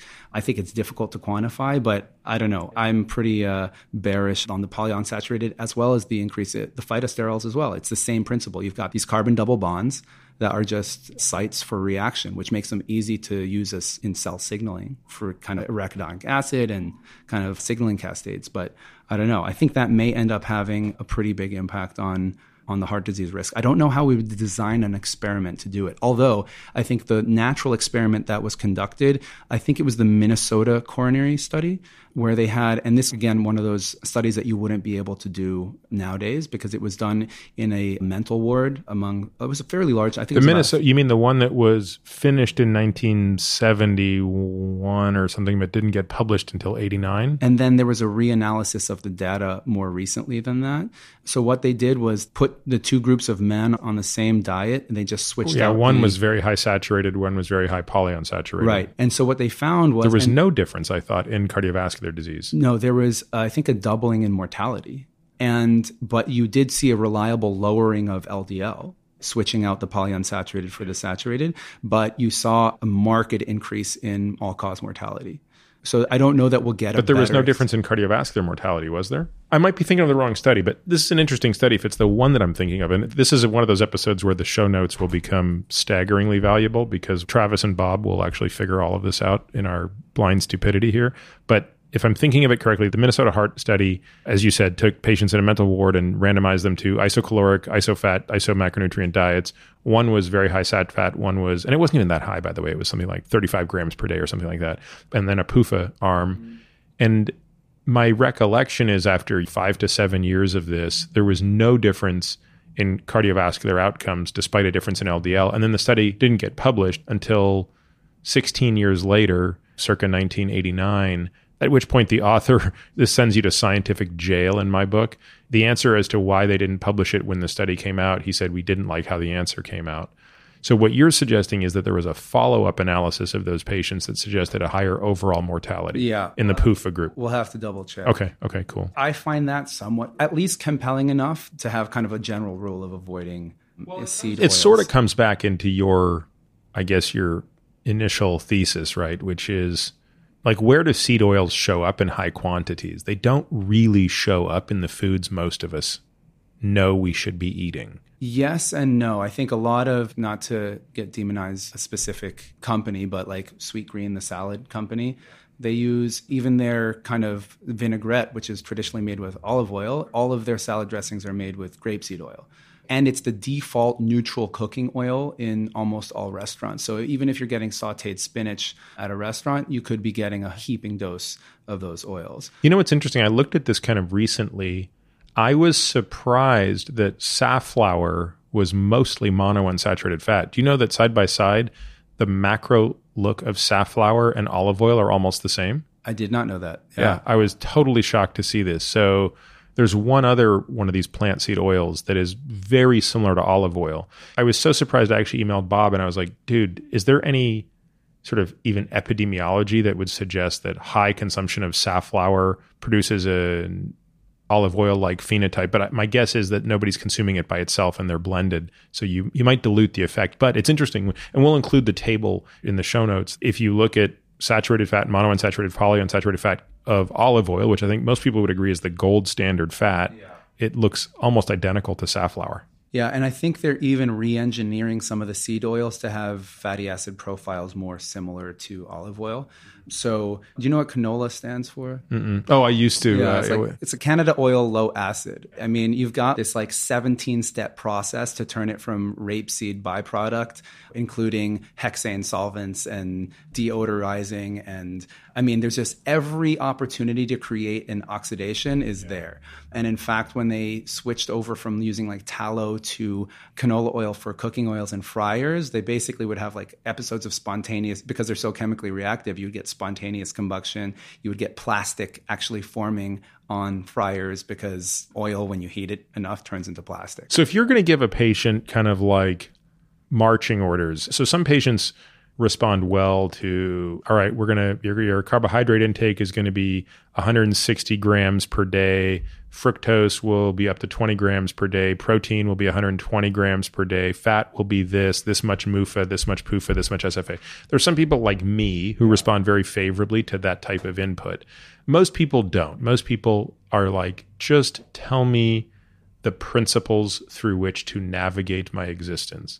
And yeah. Can be sort of like, okay, if it comes in a package, we're going to not eat it unless it's like nuts or something, right. You know. So how would you sort of take all of your principles and then throw them into that type of a prescription. Right. So when I was doing it in the clinic in, in residency, it was, it all fit on one page, right? So you're creating, you're trying to influence behavior change. I think a lot of times bright line sort of dictates become useful. So it's just meat, chicken, fish, eggs, nuts, non-starchy vegetables, titrate the amount of starch and simple carbohydrates you have to your activity level. And that's pretty much it. That's one sentence. But you can go as detailed as somebody needs. And I think you need an iterative process. So you kind of have an, a little bit of a education process around what does this look like? You need to be able to say, okay, what's this person's interpretation of that? And then be able to see that to kind of alter it in the right direction. But in terms of macronutrients, I mean, it can vary wildly. And in fact, after, I think it's also really important not to just have a set it and forget it sort of approach to the diet, because you do get these metabolic adaptations, decreases in thyroid, testosterone, your cortisol starts to go up. And so you need to have periods of, and you need to reset your leptin sensitivity. You need insulin is actually good in certain, you need a balance of insulin. It's not that you need low insulin, although you could say lowering insulin area under the curve over a lifetime probably imparts some longevity benefit.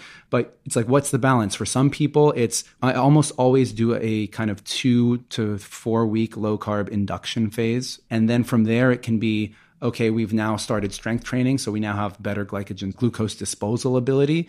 We can start adding kind of intermittently putting carbohydrates back in. Let's say instead of doing it three times a day now, you're doing it three or four times a week that you're adding carbohydrates in. And I think that also might have some ability to combat the skeletal muscle insulin resistance that occurs with long-term low carb.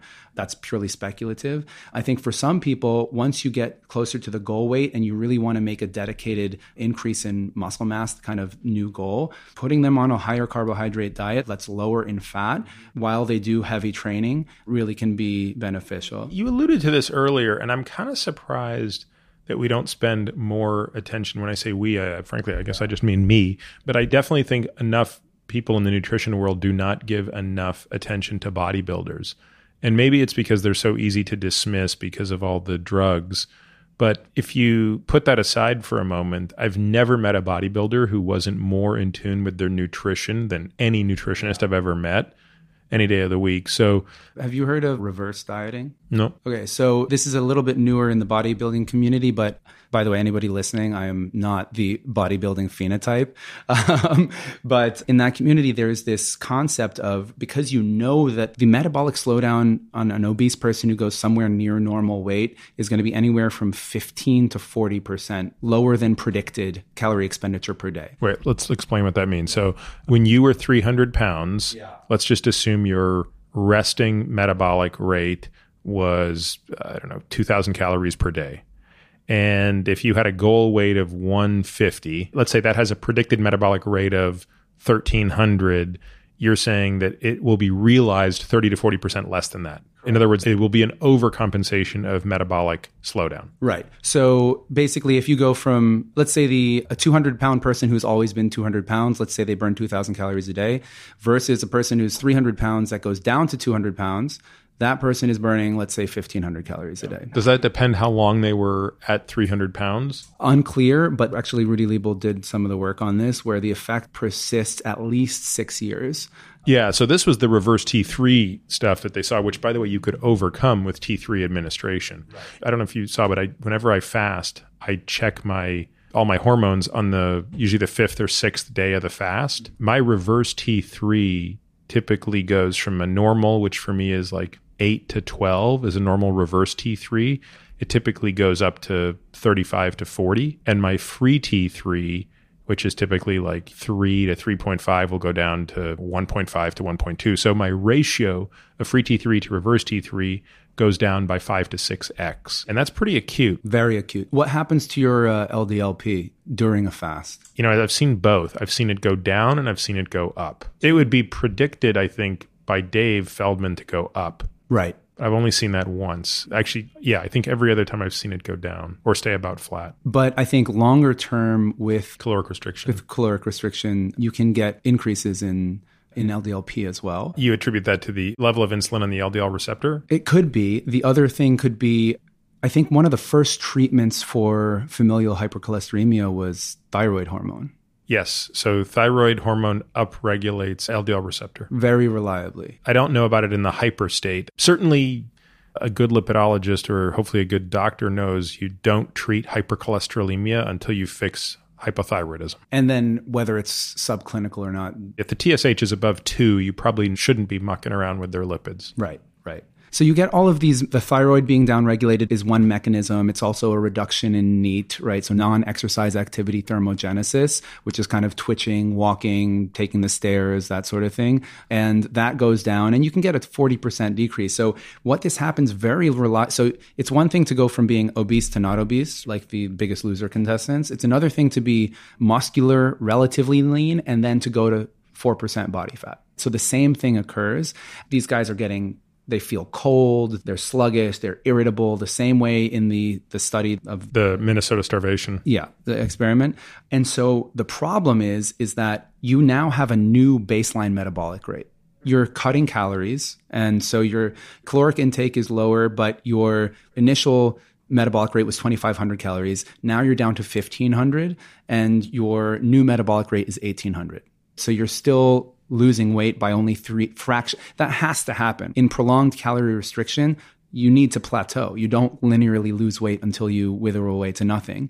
And so you just have a new differential that's only three hundred calories. So now when you go back to eating twenty-five hundred calories, which was your previous normal caloric intake, you're in a caloric excess of seven hundred calories a day. So the reverse diet is essentially a phase that you build in after kind of like a bodybuilding show or what have you, where you slowly increase calories to kind of retrain the metabolism back to your normal rate. And what they found is that they can push it into the three, four thousand calorie a day range with minimal fat regain. And in fact, when some of the... What macros are they using to do that? So they're using macros on the order of, let's say, so during a phase of fat loss, you would keep protein a little bit higher, right? Because you want to minimize muscle catabolism.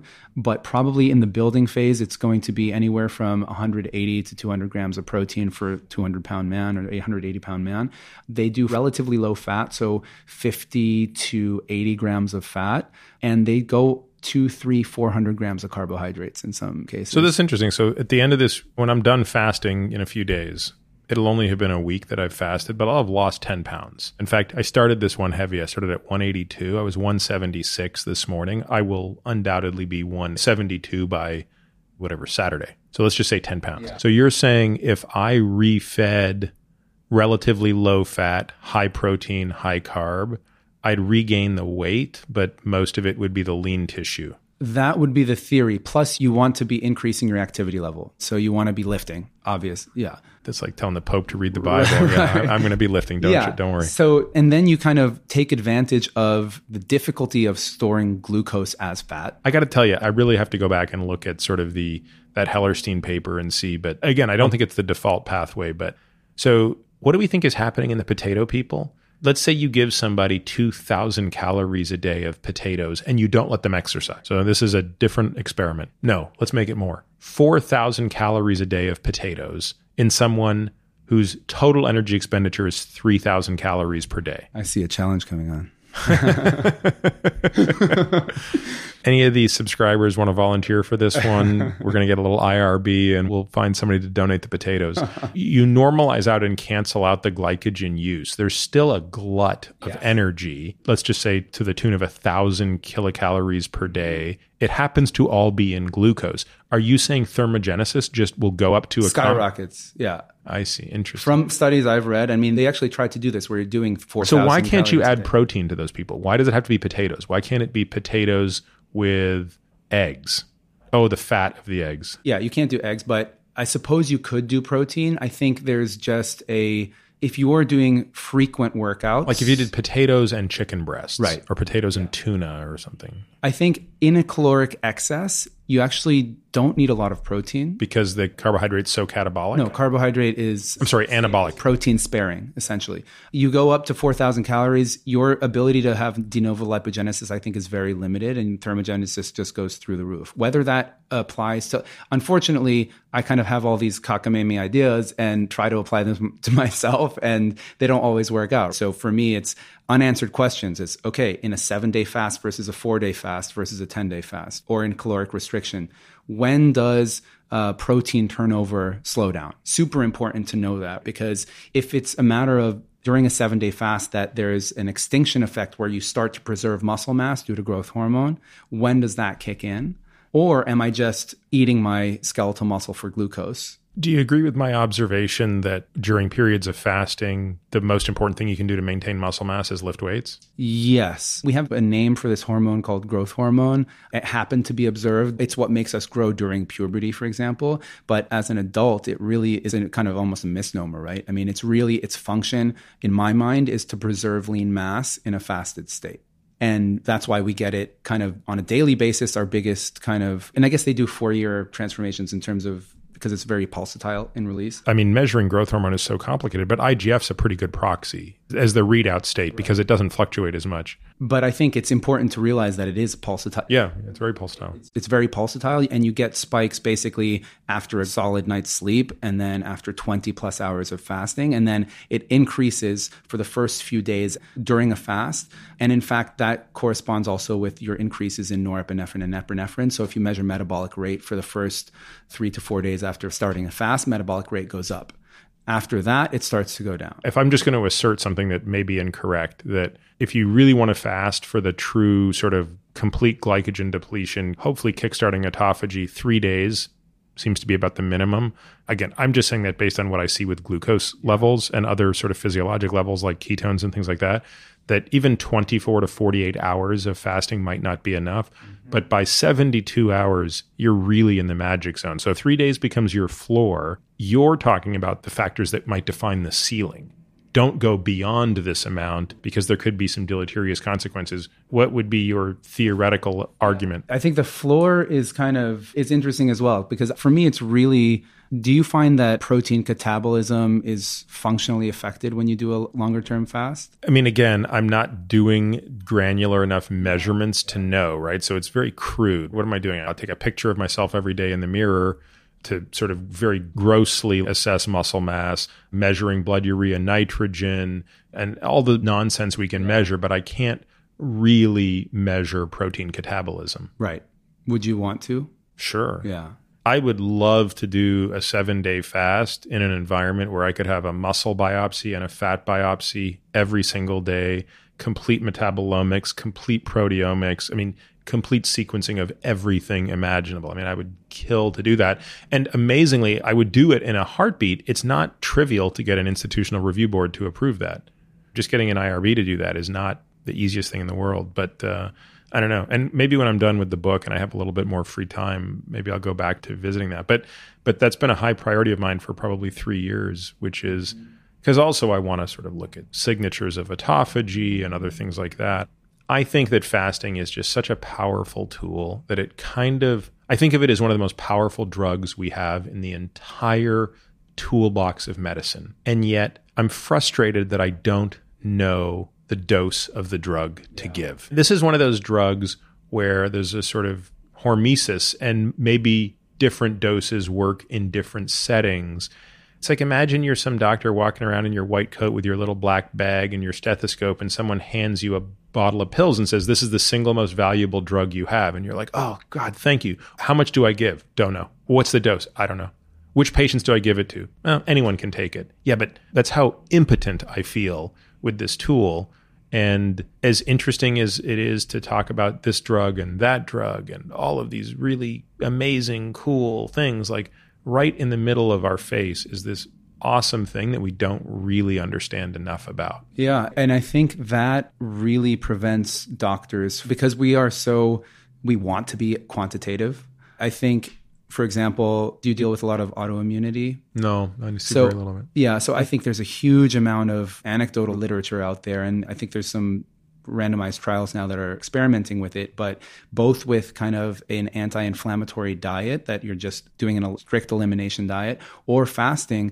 I think most autoimmune conditions, at least the ones that are relapsing remitting, so you're not having like irreversible. Right, not, not dis- lupus every day of your life. Right, right. I have really good responses to fasting. I put most of my patients on some form of fast. And then time-restricted feeding versus fasting. When do you consider a fast starting? Going to bed hungry or? No, I don't use the term intermittent fasting for anything that's in the time-restricted domain. So I consider a fast doesn't really begin until thirty-six hours, forty-eight hours, in that range. So yeah, one meal a day is still in my mind just time-restricted feeding, yes. but not intermittent fasting. Right, agreed. And I agree with you. Just empirically, I've seen... I always feel like the inflammation dissipate from my body when I'm fasting. And do you measure cortisol levels during your fast? I have. I don't really get much value out of spot cortisol levels in the blood. It's not that helpful. But I've done urinary cortisol collections during the fasts. And I actually only did it once.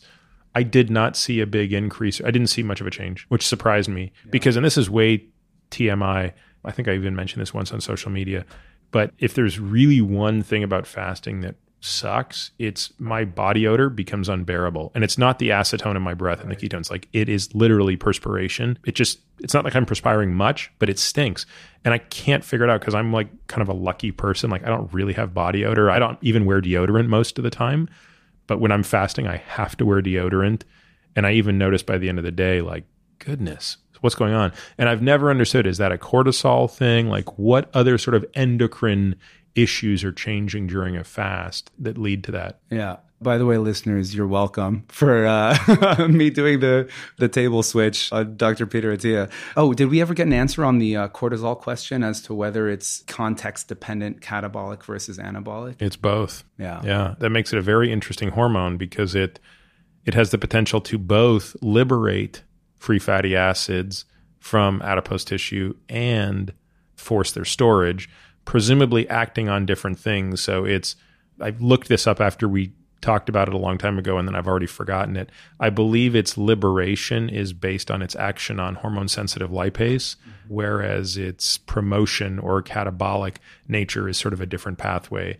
But I still don't know exactly what the energy sensing, like it still has to be context specific. It still has to know, oh, that's a tiger that jumped out. Now we go after hormone-sensitive lipase, and you should be breaking down fatty acids like crazy versus, oh, you're getting a divorce. Oh, well, in this situation, I want the cortisol to make you fatter. And maybe it's as simple as being in a fed versus unfed state. I don't I don't know. My guess is it could be duration. It could be due to the spike. You know, maybe the spike of cortisol is sufficient to ameliorate, to kick off the liberation, but the chronic long tail of it goes from being sort of catabolic to more anabolic to the fat cell. Yeah. I got the sense this is known, but just didn't have enough time to dig right. into it. Just for context, we had been, cortisol, again, one of those hormones that we name, and we name it after our kind of the colloquial understanding, which is that it's a stress hormone, when in actuality, it's kind of on a diurnal basis, it's the waking up hormone, right? It's kind of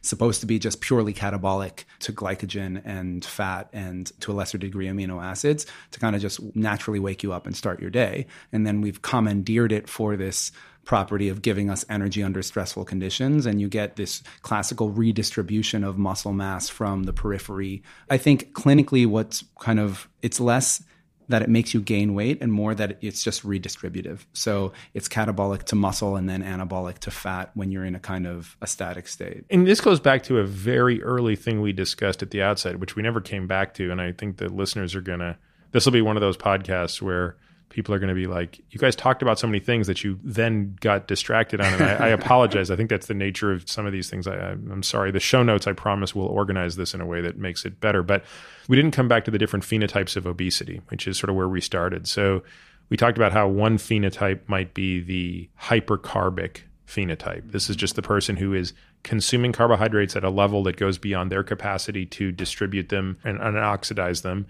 And those people tend to have hyperinsulinemia that is very responsive to carbohydrate restriction. So uh, my view is this phenotype can only be diagnosed after the fact.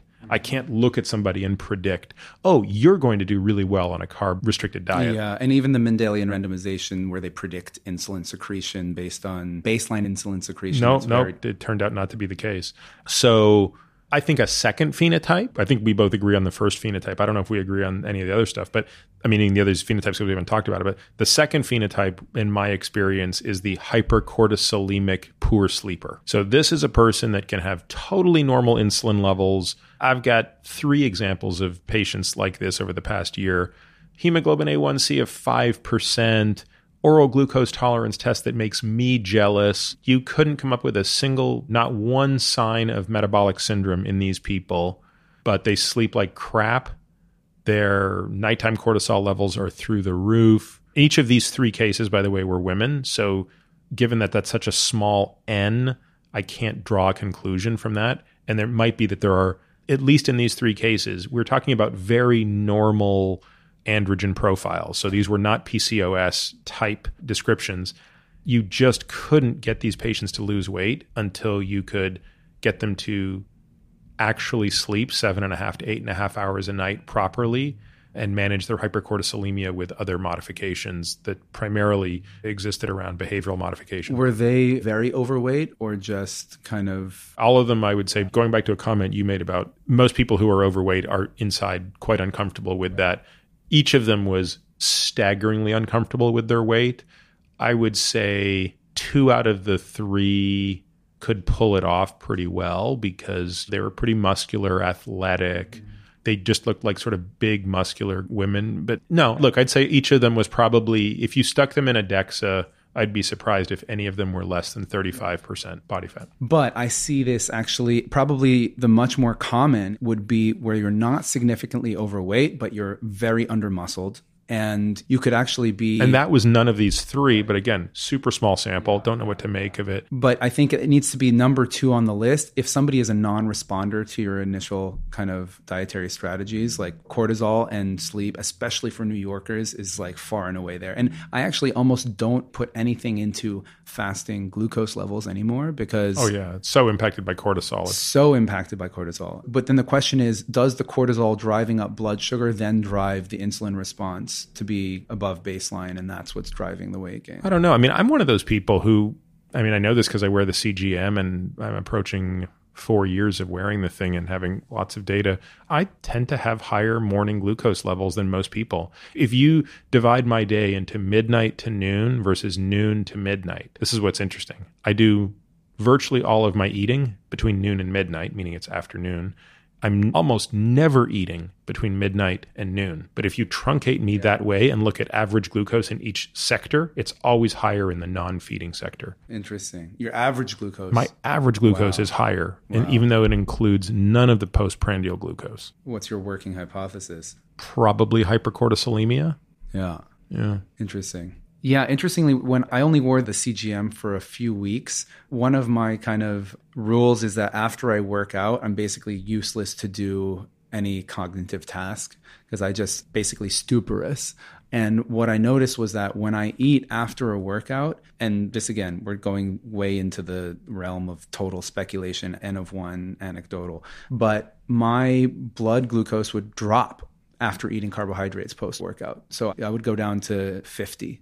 And feel it, probably because I just have this really robust insulin response that's a holdover from the third phenotype, which is like the childhood obesity phenotype, which maybe there's like some increase in beta cell mass that occurs during growth period that you just have this hyperreactive system. And then you have to manage that a little bit differently, I think, rather than, which again, for me, it ends up being that I'm the low carb phenotype, but maybe that phenotype is less common. Well, I guess you could be multiple versions of this because I do think there's yet another phenotype, which is, I don't have a good way to describe it other than it's just the pure junk food over energy consumption phenotype that is the kind that you've already sort of talked about, right? These are people that are eating probably far more carbohydrates and fat collectively than they can tolerate, not necessarily individually.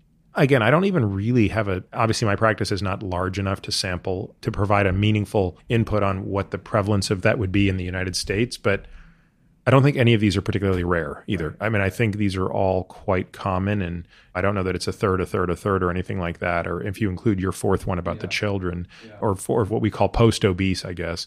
But I don't know. I feel like, again, I don't deal with obesity much, so I don't really think about this problem constantly, but I know everybody, myself included, is sort of like, I'd like to be five pounds lighter. Right. So it's a stubborn problem. It's one that evolution didn't have to deal with. Although, I mean, there were periods during human evolution, I think, when you were in a calorie replete environment. So when we, the first men got to Australia, we basically butchered these megafauna for the first thousand years and made them completely extinct. I think there was a period of human evolution where we just made this stepwise leap over every other species. Every other species. And I think during that period, there were probably times of being. But unless that interfered with reproduction, I'm not sure evolution would, would have, have cared. A selection bias against. Yeah, it. If the glut of energy, or if that extensive species domination didn't impair your ability to reproduce, I just don't know if there would have been enough evolutionary pressure to get you out of it. Yeah, I don't know either.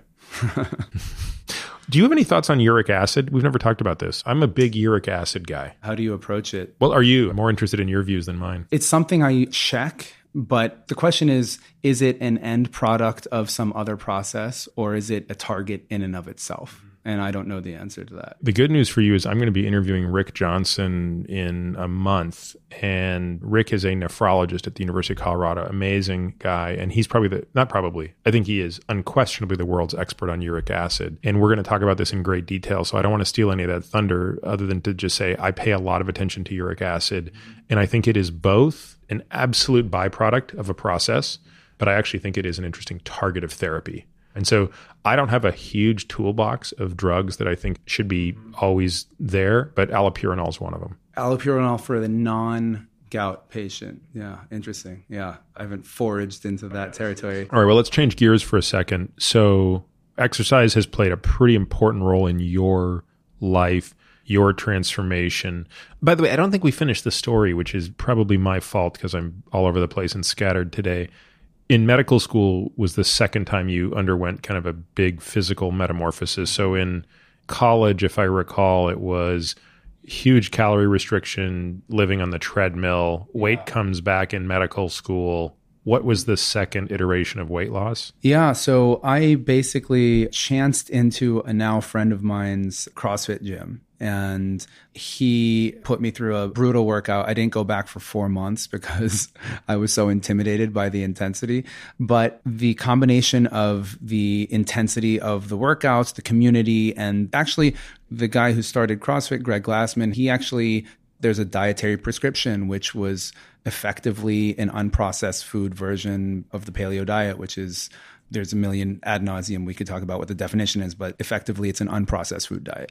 And I don't recommend CrossFit to most of my patients. Let's start with that caveat because there's a lot that's great about it, but I think because it's run in a very decentralized fashion, the quality control for coaches can be a, a little bit spotty, and you really need to, to get your form down to safely execute movements. I think it's a big difference when you're a twenty-five-year-old with kind of a fair amount of elasticity and resilience, and when you're kind of forty plus and have some now kind of postural things that are nearly calcified, where you've got some kyphotic posture that's going to affect your ability to extend your arms overhead, loss of hip mobility, et cetera. But so for me, I mean, I think there's a number of hormonal things that occur with a very high intensity workout that you probably don't get with pure strength training or pure cardio, just in terms of, I think, if we're talking about kind of metabolic byproducts as also being signaling molecules, I think there's probably, with the lactate buildup, with the hypoxia that's induced, there's probably some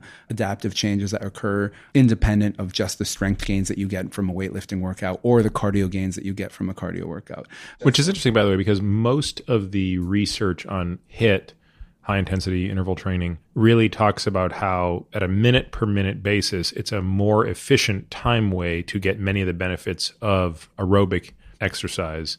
You're saying, yeah, that might all be true, but there may actually be benefits that you're unique to it. That are unique to H I I T. Yeah. Well, I think you're also hitting a lot of the evidence-based points, which is training a muscle. If you're designing your rep ranges for a workout, like what are the rep ranges that you're doing? So a common one in CrossFit would be twenty-one, fifteen, nine. You'll either do a doublet or a triplet. So you'll do two exercises. One might be a barbell front squat. One might be a pull-up. And you're basically going to or near failure on each set. And you're accumulating volume that's in the forty to seventy rep range, which if you look at the at the literature on, on muscle hypertrophy, kind of hits all of those points. And you're doing it in a very short amount of time. I think, I don't even know what we would measure to demonstrate the benefit of H I I T, although you could argue that, and you're accumulating a certain amount of time under tension, as well as, I don't know what the right aerobic stressor is, but I think there's a pretty strong consensus that it's moving away from your kind of mixed aerobic, anaerobic, near your kind of anaerobic threshold, steady state for forty-five to sixty minutes, bifurcating that into shorter, more intense bouts and longer, less intense bouts. I think even during that time, like in residency, I was doing triathlons. But how did you get from being highly overweight? So it was CrossFit, paleo diet. Yeah, six months I went from being like clinically obese to relatively lean and fit. Right. So there's a lot of people listening to this who are just pissed off because you've had now twice you've demonstrated this ability to yeah. do what many people can't do. And I guess the only point is that didn't always work for you, like chronic caloric restriction. Yeah. And, you know, I think it also... it becomes harder every time you do it. So every time I decide to make a life decision to kind of kick my training and kind of body composition into, into focus, it's been harder every single time. And that might just be a function of aging, or maybe there's some additional adaptations that are occurring, like, for example, the fat cells multiplying instead of just growing back to their normal size, which is a short way of making excuses. But so I was very lucky in that sense, but you still are in, it wasn't smooth sailing after that. It's always been a fixture in my life where I've been like, okay, this is kind of the eternal vigilance. The price of maintaining a normal weight is that I kind of always have to be really mindful of what I'm eating. I always, if I'm disinhibited in any way, I revert to the default bad habits of processed food and eating my feelings and what have you. Were you metabolically unhealthy as well when you were overweight? Or were you metabolically reasonable and it was more of just the aesthetics that bothered you? I suspect, I mean, I had the beginnings of acanthosis on the back of my neck. So I suspect there was some... Can you tell people in English what that right. means? Right. Acanthosis is basically a thickening, a velvety thickening of the skin that usually occurs on the back of the neck or on your extensor surfaces that is really tightly correlated with hyperinsulinemia and diabetes. I mean, it's one of the kind of physical findings that you learn classically in medical school. And when you notice it on yourself, you get pretty alarmed. And when I noticed it the second time, when I knew what it was called, it was pretty alarming. So yeah, I suspect I was on that spectrum, but I never did blood work at that time. And you sort of softly alluded to something, which is, you know, eating your feelings or something. I think you used the term. Do you think you do have kind of a still an odd relationship with food? I mean, I certainly feel like I do. I get people asking me all the time on social media, like, do you have an eating disorder? And I sort of joke and I say, no, I have disordered eating, which I think is technically a correct term, right? I, I probably do have disordered eating, though I don't think I have or ever had an eating disorder.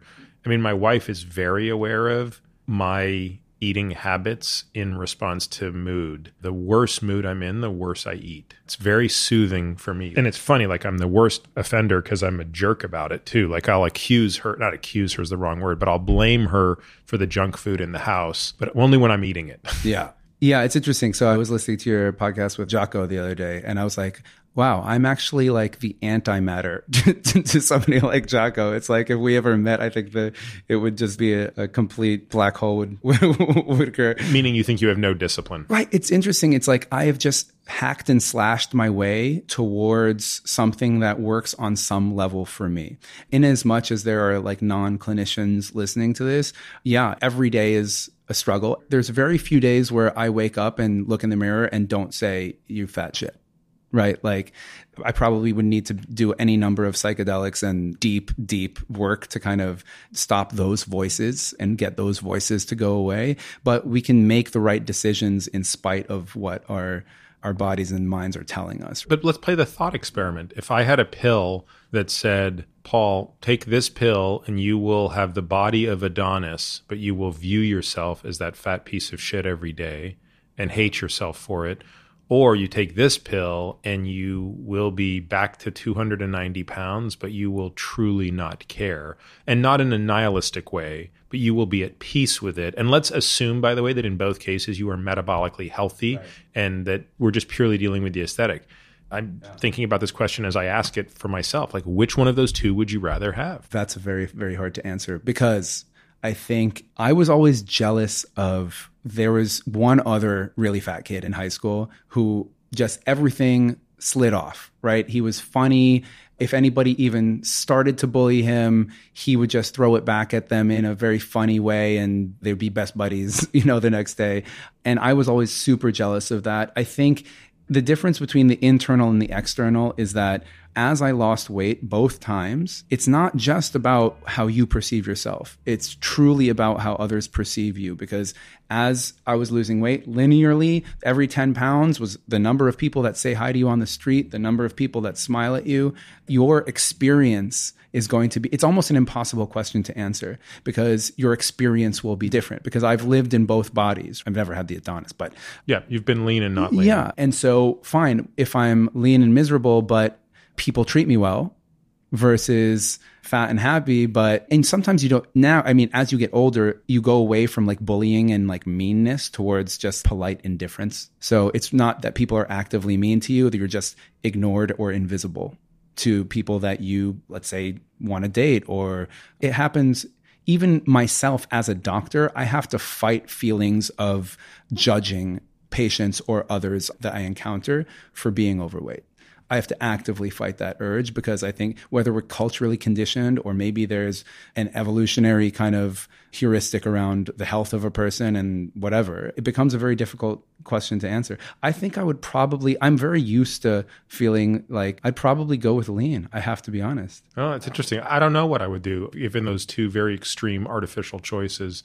My inkling would be to lean towards the happy fat, truthfully, just because I think in the end, without our thoughts, like the quality of our thoughts determines the quality of our life. And I just, I have so much practice at being miserable despite a great external set of circumstances that it really sucks. And I just, and I also think the world is so full of examples of the first yeah. scenario, which is people who do externally seem to have everything, which might include their body, who are just absolutely and abjectly miserable. It seems like everything I'm trying to fight against personally. So I don't know. I think I'd actually take the other pill. Gun to the head, probably would have to do the same. But I can't deny that I've had thoughts where it's like, yeah, I'd rather die than be fat again. And to be clear, I'm not even pushing back on you or judging in that because I think it's very genuine. I, and I can't relate because I've never been that overweight. What you describe of the feeling of people sort of thinking you're invisible, I think that there are obviously a lot of people who can feel that way. And I think there are people who felt that way not due to obesity, but due to some other affliction or perceived affliction. It's a broader issue, really, which is a very sad one. I think we're very lucky as physicians in that we can sublimate some of these issues into being better doctors. Because that's, I think, where empathy comes in, where I can recognize a feeling that I've felt before in somebody else, and then I start to feel it as well. And that helps create a bond with somebody that you could potentially speak to them on a level that another doctor or another person is not able to speak with them on. That's interesting because it's not necessarily the default, right? You could easily take a hundred other people like you who have undergone the same thing you've undergone, who would actually have lower empathy than a person who's been forever skinny, because you could also take the tact of, well, look, I know that one can lose the weight because I did it. And I didn't do it once. I did it twice. So I'm a hero. You're a zero. Right. Except that it took every ounce of my willpower, every ounce of my intelligence. I happened upon the lock and key that worked for me by pure chance. And so I would never begrudge another person that was not able to do it or hadn't found the way that worked for them yet. So yeah, I mean, I think it's funny in that, again, one hundred years ago, this conversation would have been almost completely unnecessary because there'd be so few people for whom this was eating their daily thoughts. But the amount, if I could give myself the biggest piece of critical criticism I could give myself is looking back over the last ten years is the number of hours I've spent, mental energy spent thinking about food or punishing myself for making the wrong choice.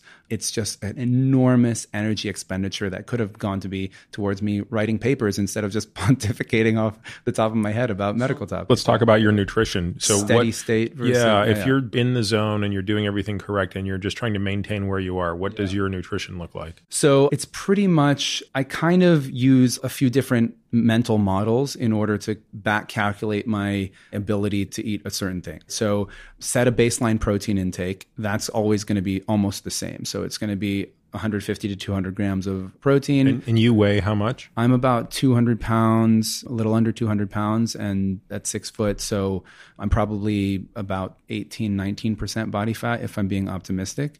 You set your protein at a kind of static rate, and that's usually going to be higher than general recommendations just because there's there's a few benefits that protein has that other macronutrients don't. So protein can be used as a building block. It can also be used as a fuel, and it has a, a large effect on satiety. Before we leave protein, are you agnostic to source? Do you have a point of view on how much should be animal versus plant? How much should come in the form of free amino acids versus whole foods? I think generally it should all be whole foods, unless you've got a very specific sport goal that you need to hit. In an ideal world, you don't need protein bars and protein shakes. You're getting this out of food. No, and I found also from a weight management and a weight loss standpoint, whenever I incorporate processed protein foods, they don't act in the same way that, let's say, a chicken breast would act in terms of like curbing hunger or allowing me to eat out a lower number of calories.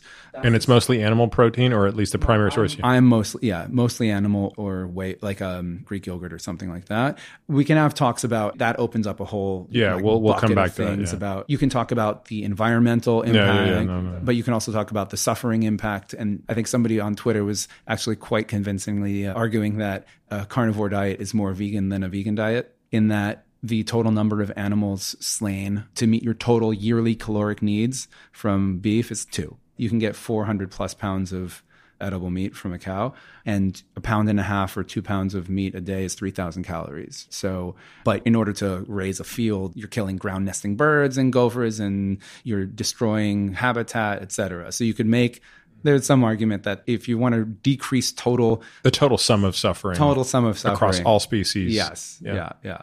So plant proteins, it's just not a high enough energy. Like it's not a high enough ratio of protein to calories for it to be super useful. I think beans and legumes, for example, like they're like fifty percent carbohydrate. Can they be incorporated? I think yes. Practically speaking, they're not big for me. All right. So you've set your protein at one fifty to two hundred. What's the next macro you so target? So basically, the next macro I target is fiber. So the next macro is basically max out on fibrous non-starchy vegetables. So are you counting soluble and insoluble fiber separately, or are you, this is mostly insoluble yes, fiber correct. Then? Mostly insoluble fiber. So you can kind of divide carbohydrates up into fibrous, starchy, and sugary. And then you go from like least processed to most processed. So if you have kind of a three by three matrix of, then you're just going towards the direction of less processed, more fibrous. So that's actually the second macro I set. I try to avoid added oils. Even olive oil, I just try to use as much as necessary to cook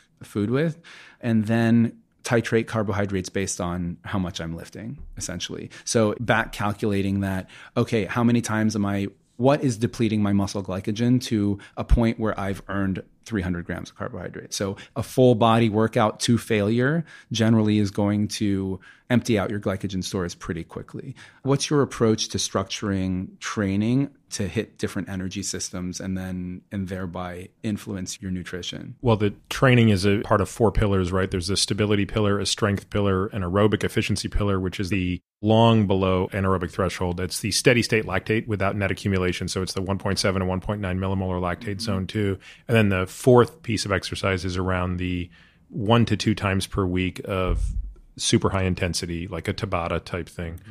So I don't use exercise to calibrate carbohydrate directly. I use C G M to calibrate carbohydrate instead. I basically set the carb limit. The starchy limit is a function of glucose disposal. So it's going to vary with sleep a lot, mm-hmm. with cortisol, with exercise, and then that largely figures out for me or for somebody who's wearing a C G M that, okay, like, and we set a target, right? Like our target is to be below one hundred milligrams per deciliter. Do you do large bolus carb feedings? Me personally? Yeah. I often end up doing it because I'm often eating one to two meals per day. So if I'm eating carbs, I'm sort of doing that. But it's also important to understand, like, I'm not optimizing in body composition at all. This is an area I know very little about. So I'm not, there must be something to eating constantly in modest amounts that's good for body composition, because that's what bodybuilders seem to do. Every time I'm, I see a bodybuilder, he's eating six freaking meals a day. Yeah. I don't know if that's artifact versus, and it's probably more about amino acid availability.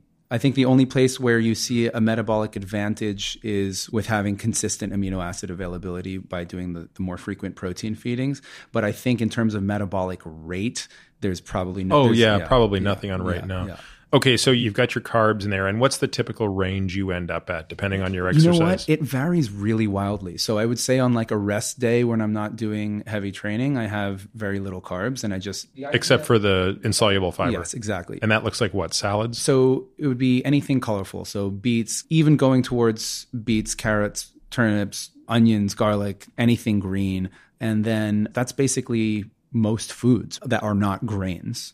So where's your fat in there? The fat is usually... In the protein? In the protein or with like a tablespoon or two of olive. I mean, that adds up. So you're restricting fat? To a degree, yes. I think the reason I do that is because there's not a world where I can have high fat and high carbs together. Even under all the exercise in the world? I just tend to start to go off the rails a little bit. So if you want to be able to have the carbs, I keep the fat a little bit lower.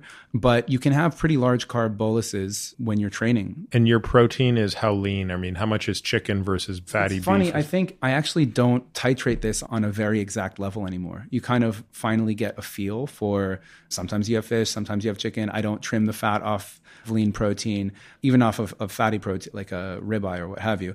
But it's kind of just protein and veggies is the mainstay. And that's pretty much it. And then I don't restrict fat, but I also just don't add it. So if you look at like, what is a metabolically healthy person doing? They're kind of, they need to be intermittently in ketosis, essentially, right? So when there's carbs in the system, they burn the carbs. And when the carbs are gone, they dip into to fat stores for energy. So I think it's really hard to, if you're going to do like a ketogenic type of diet, you have to go all in. Have you noticed that at all with your patients where, or with yourself, where it's kind of, a little bit kind of can throw the entire thing off or not so much? I don't know. My first experience with ketosis was so long that it was a great experience in terms of what would three uninterrupted years of ketosis look like and what are the metabolic adaptations, some of which didn't kick in for eighteen months. So that's a sort of different animal. I think just behaviorally, it's easier to be on a ketogenic diet if you stay on it as opposed to wax and wane from it.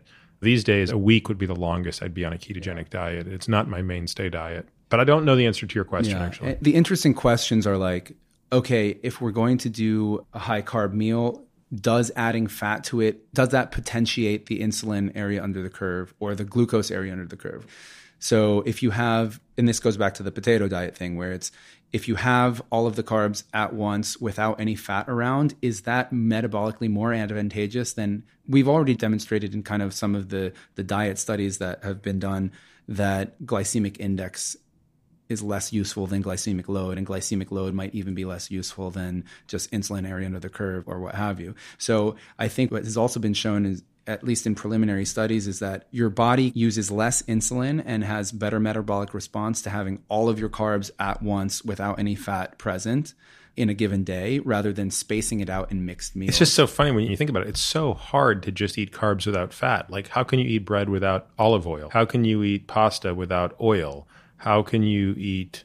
I don't know, pick your next. How can I eat like toast without tahini covered on it? You right. know, it's like everything I love is about carbs and fat combined. Ice cream. Have you ever done a low-fat diet in recent memory? No. No. What do you think would happen? I'd love to try it. In fact, I'm game to do it. Absolutely. I'm just trying to think how to operationalize it. Like, what would I actually eat? I could do breakfast pretty well because I freaking love me some steel cut oats. Like, I could eat steel cut oatmeal all day, every day. The problem is I love putting nuts on it. Well, there goes my low fat, right? Well, I don't know. I mean, you could do... Let's say you had eighty grams of fat a day to play with. Yeah, I'd have to look at how many walnuts I could get away with. But like, so throw some walnuts, raisins, and eat some steel cut oats with a little bit of cashew milk yeah. or something like yeah. that. Yeah, okay, I could do that. Okay, so then what does lunch look like? You can still have protein and veggies. And then you can now include, you sub out the olive oil and avocado and add a bunch of sweet potato. Oh, giving up avocado and olive oil. Like, those are just two things I love. But I'm game to do this experiment. I'm totally game to do this. But the protein has to be very lean then. I'm basically yes. stuck eating chicken breast, which yes. I'm not a fan of. Yeah, you would have to go leaner on the, pro- or at least trim the fat off of your protein. Yeah. And no eggs? I I think eggs would actually fit in. Like eighty grams of fat is a fair amount to be able to play with if you're setting your macros. So, so that's not really that low fat, right? eighty grams or let's is, say sixty grams. Okay, so say fifty to sixty is probably more. Okay, so fifty grams of fat. So yeah, that's pretty low. Wow. Yeah, I mean, well, fifty grams would be five tablespoons of, or four to five tablespoons of olive oil. I eat that in a sitting without even blinking. Yeah. But now imagine you could have all the potatoes and sweet yeah. potatoes I want. Yeah. But I can't put anything on them. I mean, the sweet potatoes is fine, but to eat a baked potato without butter yeah. or sour cream would be... The good news is I can go to Soup Plantation with my kids and get my coffers filled, because Soup Plantation is basically like, the, it's just like all yeah. carbs all day. How much sugar can I eat? Like, can I, I think as much as you want. But the fructose at some point is going to backfire. L- looking at the bodybuilders, because those carbs are not just going to, they're going to fuel your thermogenesis. And that thermogenesis is going to increase your exercise capacity. And you're going to be able to replenish your glycogen stores more quickly. Your A G Es are going to go through the roof on this diet, by the way. Well, you could argue that A G Es could go up just based on the, if you're eating a lot of a high meat diet, just because of cooking and... Yeah, but much less. I mean, there's one study that's actually looked at omnivores versus vegetarians, and the vegetarians had much higher A G Es because it's endogenous. The omnivores are getting obviously a higher exogenous amount. They're eating more A G Es, but the vegetarians, because they had higher fructose, fructose is eight to ten times, I believe, more potent in the production of A G Es. But I wonder if that's in the context of fat. Don't know. I'm actually kind of excited about doing this experiment. So I wonder how long would be enough. This is going to be way harder than ketosis for me. Yeah. Only because of familiarity. Like, it's so easy for me to do a ketogenic diet. I can sort of do it in an airport.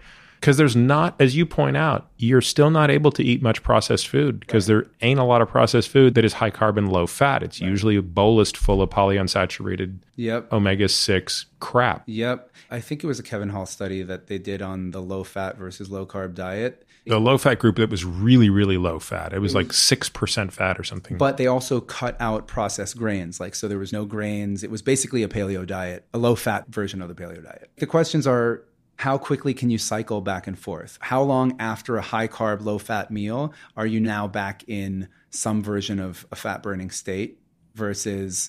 You end up with that roller coaster that kind of, you basically don't get back down to baseline before your next meal in terms of like your insulin or your glucose. I think that's where the trouble yeah. kind of starts. Well, I'll give it a try. Now, the one thing that would make me abort this pretty quickly is if I was unhappy with my glucose levels. If all of a sudden I'm averaging one fifteen to one twenty milligrams per deciliter of glucose, even if I'm losing weight or yeah. even if my body composition is improving, that's just a non-starter to me. I mean, I feel so strongly about the long-term health consequences of higher levels of glucose and higher levels of insulin that no, I agree. It, it wouldn't matter, I, but I it'd think, be interesting to see. I think the parameters need to be that you're you're lifting on a, how often are you lifting? Three days three, a week. Three days a week.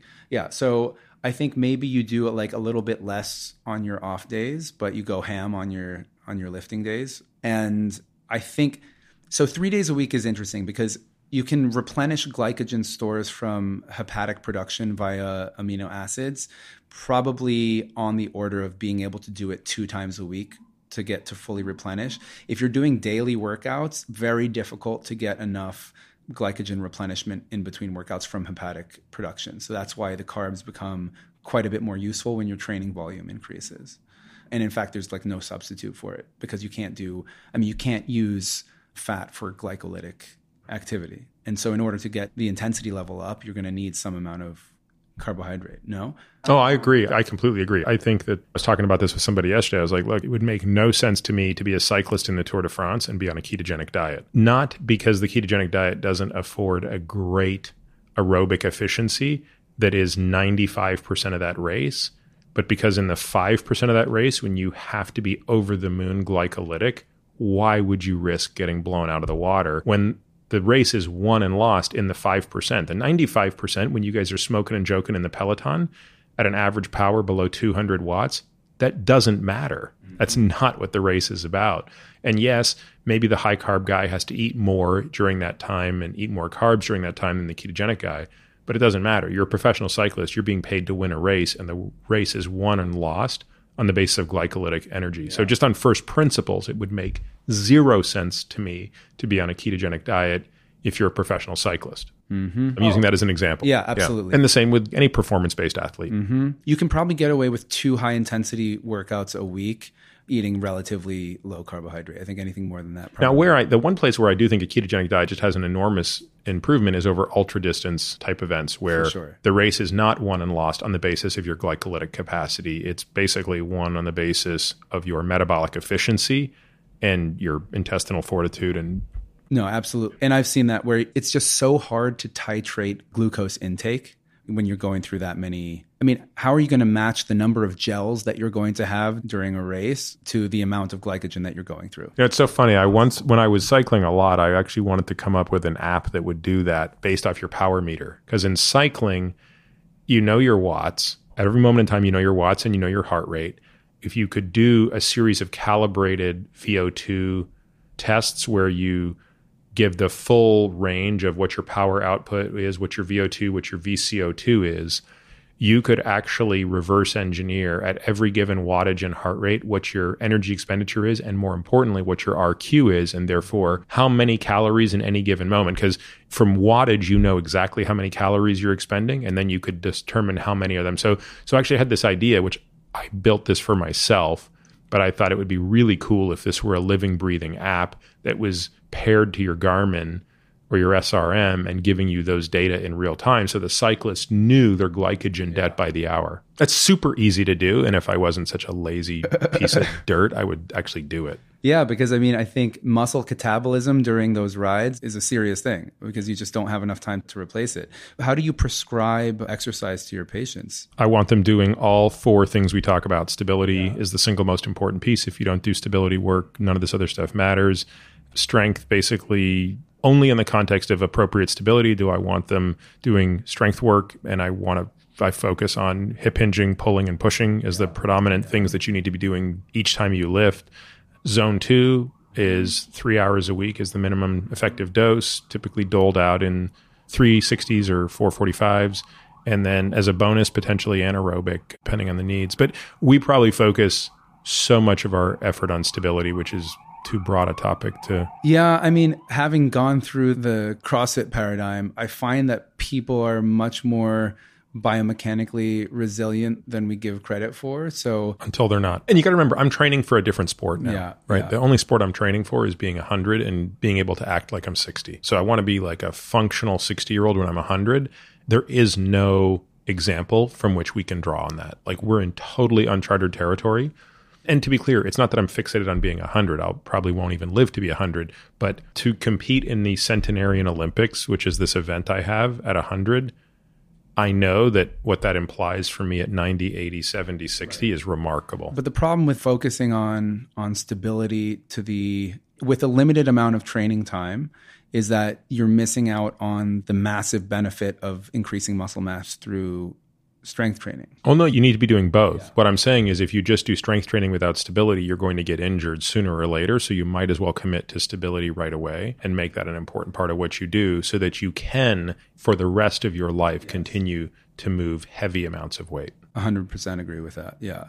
But yeah, it's interesting with trying to figure out the, what would you do as a, a simple way of calculating glycogen depletion? Oh, I'd have to rely on this formula that I have. It's very easy to do on a bike because you get very accurate info. About power output. You know how many kilojoules you're yeah. expending. Basically, the wattage is giving you the kilojoule expenditure. And it's a total fluke of how the math works out. But every kilojoule expended on a bike is about a kilocalorie consumed. It actually wow. works out to that. Wow. It, to a first order approximation, they're the same number. So if you get off your bike and you've, in an hour, expended eight hundred seventy kilojoules, oh. you've expended approximately eight hundred fifty, call it, calories. And then how do you determine what percentage of those were from glycogen versus... You would fat. Have to be able to do this modeling exercise based of knowing the what the power or... was. Yeah, knowing what the power was, and then knowing from when you've done respiratory testing, what your V O two and V C O two were at the different power levels. Got it. Got it. Yeah. Because you kind of have to just fudge it otherwise. I mean, oh, of course you do. And, and that's where the C G M becomes handy, is you sort of learn, um, oh, well, guess what? Like, once glucose starts to really shoot up, you've overdone it. Yeah. But I keep learning things. It's like, you actually don't need glucose for even a max effort sprint under ten seconds, right? Because you're only going through the creatine kinase system. And so then it's how many repeated bouts before you start to kind of deplete those stores. And then the creatine phosphates? Yeah. So I think it takes like thirty seconds to replete the first time. And then after you do it twice, it's now two to three minutes. Yeah. I mean, Tabata gives us an insight into that, because I actually think, even though Tabata was classically described as twenty on, ten off for four minutes, I find it physiologically just as damaging, meaning it's just as painful to do ten on, twenty off for four minutes, because you can go so much harder in the ten seconds than you can the twenty. In fact, Alex Hutchinson, who I'd love to have on the podcast, he wrote a book about endurance, the limits of endurance. And I think in it, he describes that basically we are not capable of all-out activity for more than about ten seconds. Yes, I would agree with that. Even at twenty seconds, when we think we're going all out, we are not. And you can tell this if you're playing this game on a doing like on an air bike, which is great because one, it's so exhausting, and two, you can see your power. My wattage numbers that I can hold for ten seconds are fifty percent higher than what I can hold when I do the twenty second version of the Tabata. I believe it. Yeah, I mean, Tabata was, I think there was no kind of algorithm to determine the the on-off frequency. I think it was just... Oh, it's totally empirical. I think it wasn't even empirical. I think it was just arbitrary. Possible. Is he still alive? I'm not sure, but I don't think he tested ten on. Yeah, he didn't do, yeah, he didn't do, yeah. Yeah, I think it was just, I'm going to give some amount of time for recovery. And then I think what you need to triangulate around is, in order to have maximum result from a session, it's how much glycogen did I deplete? What was my maximum? I think it's also going to be volume. So if you're doing Tabata push-ups and your push-ups go from, let's say, ten, nine, eight, and then three, three, three, because you've got nothing in the tank, that's kind of like, those are wasted bouts. Whereas you could have gotten more time under tension and more total volume by increasing the the time in between. But I guess you're optimizing for different things at that point. But you're basically going straight. It's effectively doing one set to failure versus multiple sets to failure. Yeah, I think Tabata gets misused a lot. I really think in its purest application, you should only be able to do it once. And that's why I get such a kick out of like these stupid Tabata classes I see like on Peloton and stuff. It's like, okay, I get it. You're sort of whatever, you have to say that you're doing some cool class and might as well call it Tabata because that's fashionable. But it's a real disservice to the physiology. You know, you can't do sixty minutes of Tabata. No, you can't even do five minutes of Tabata. I think I posted a picture once of me, like, I do one Tabata a week. The second time in the week I do high intensity, it's not even a Tabata. That one four minutes a week, I can't have anything. It's always at the end of my workout. I can't have anything scheduled for sixty minutes after. Yeah. So I need thirty full minutes just to scrape myself off the floor and have a shower and get dressed. That's a thirty minute exercise.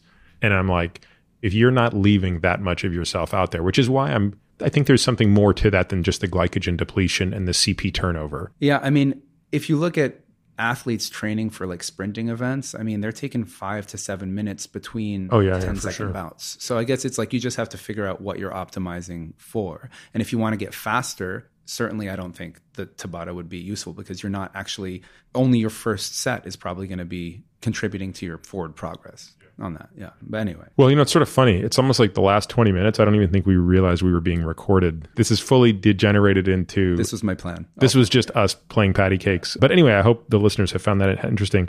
Yeah. Well, look, man, this was super interesting. I really enjoyed this discussion. And I think there's a lot in here to unpack. I don't even know where to begin for listeners. But I think in terms of the discussion on weight loss, the philosophy around medicine, your own nutrition stuff is super interesting. And I, I really am considering trying this experiment, uh, again, provided it fits within the confines of my sort of glucose requirements. So anyway, man, I really appreciate this. This was super interesting. And I think I brought more questions to the table than answers, but... I know, I'm a little self-conscious. I feel like I took up too much air in you the room during you know, this interview. I, I heard you say before, and I've noticed that you're very retentive with sharing stuff. So it was my plan to get you to start to spill the beans. Well, it's not that. It's just like I get interviewed on podcasts where I get asked the questions, but I feel like on my podcast, it's no one wants to hear my dumb stories. We're here to hear your dumb stories. We can share our dumb stories together, I guess. All right, man. All right. Well, thank you so So, so much for having me, Peter. Thanks, Paul. Thank you for listening to this week's episode of The Drive. If you're interested in diving deeper into any topics we discuss, we've created a membership program that allows us to bring you more in-depth, exclusive content without relying on paid ads. It's our goal to ensure members get back much more than the price of the subscription. Now, to that end, Membership benefits include a bunch of things. One, totally kick-ass comprehensive podcast show notes that detail every topic, paper, person, thing we discuss on each episode. The word on the street is nobody's show notes rival these. Monthly A M A episodes or Ask Me Anything episodes, hearing these episodes completely. Access to our private podcast feed that allows you to hear everything without having to listen to spiels like this. The Qualies, which are a super short podcast, typically less than five minutes, that we release every Tuesday through Friday, highlighting the best questions, topics, and tactics discussed on previous episodes of The Drive. This is a great way to catch up on previous episodes without having to go back and necessarily listen to everyone. Steep discounts on products that I believe in, but for which I'm not getting paid to endorse. And a whole bunch of other benefits that we continue to trickle in as time goes on. If you want to learn more and access these member-only benefits, you can head over to peteratiamd.com forward slash subscribe. You can find me on Twitter, Instagram, and Facebook, all with the I D Peter Attia M D. You can also leave us a review on Apple Podcasts or whatever podcast player you listen on. This podcast is for general informational purposes only and does not constitute the practice of medicine, nursing, or other professional healthcare services, including the giving of medical advice. No doctor-patient relationship is formed. The use of this information and the materials linked to this podcast is at the user's own risk. The content on this podcast is not intended to be a substitute for professional medical advice, diagnosis, or treatment. Users should not disregard or delay in obtaining medical advice from any medical condition they have, and they should seek the assistance of their healthcare professionals for any such conditions. Finally, I take conflicts of interest very seriously. For all of my disclosures and the companies I invest in or advise, please visit peteratiamd.com forward slash about, where I keep an up-to-date and active list of such companies.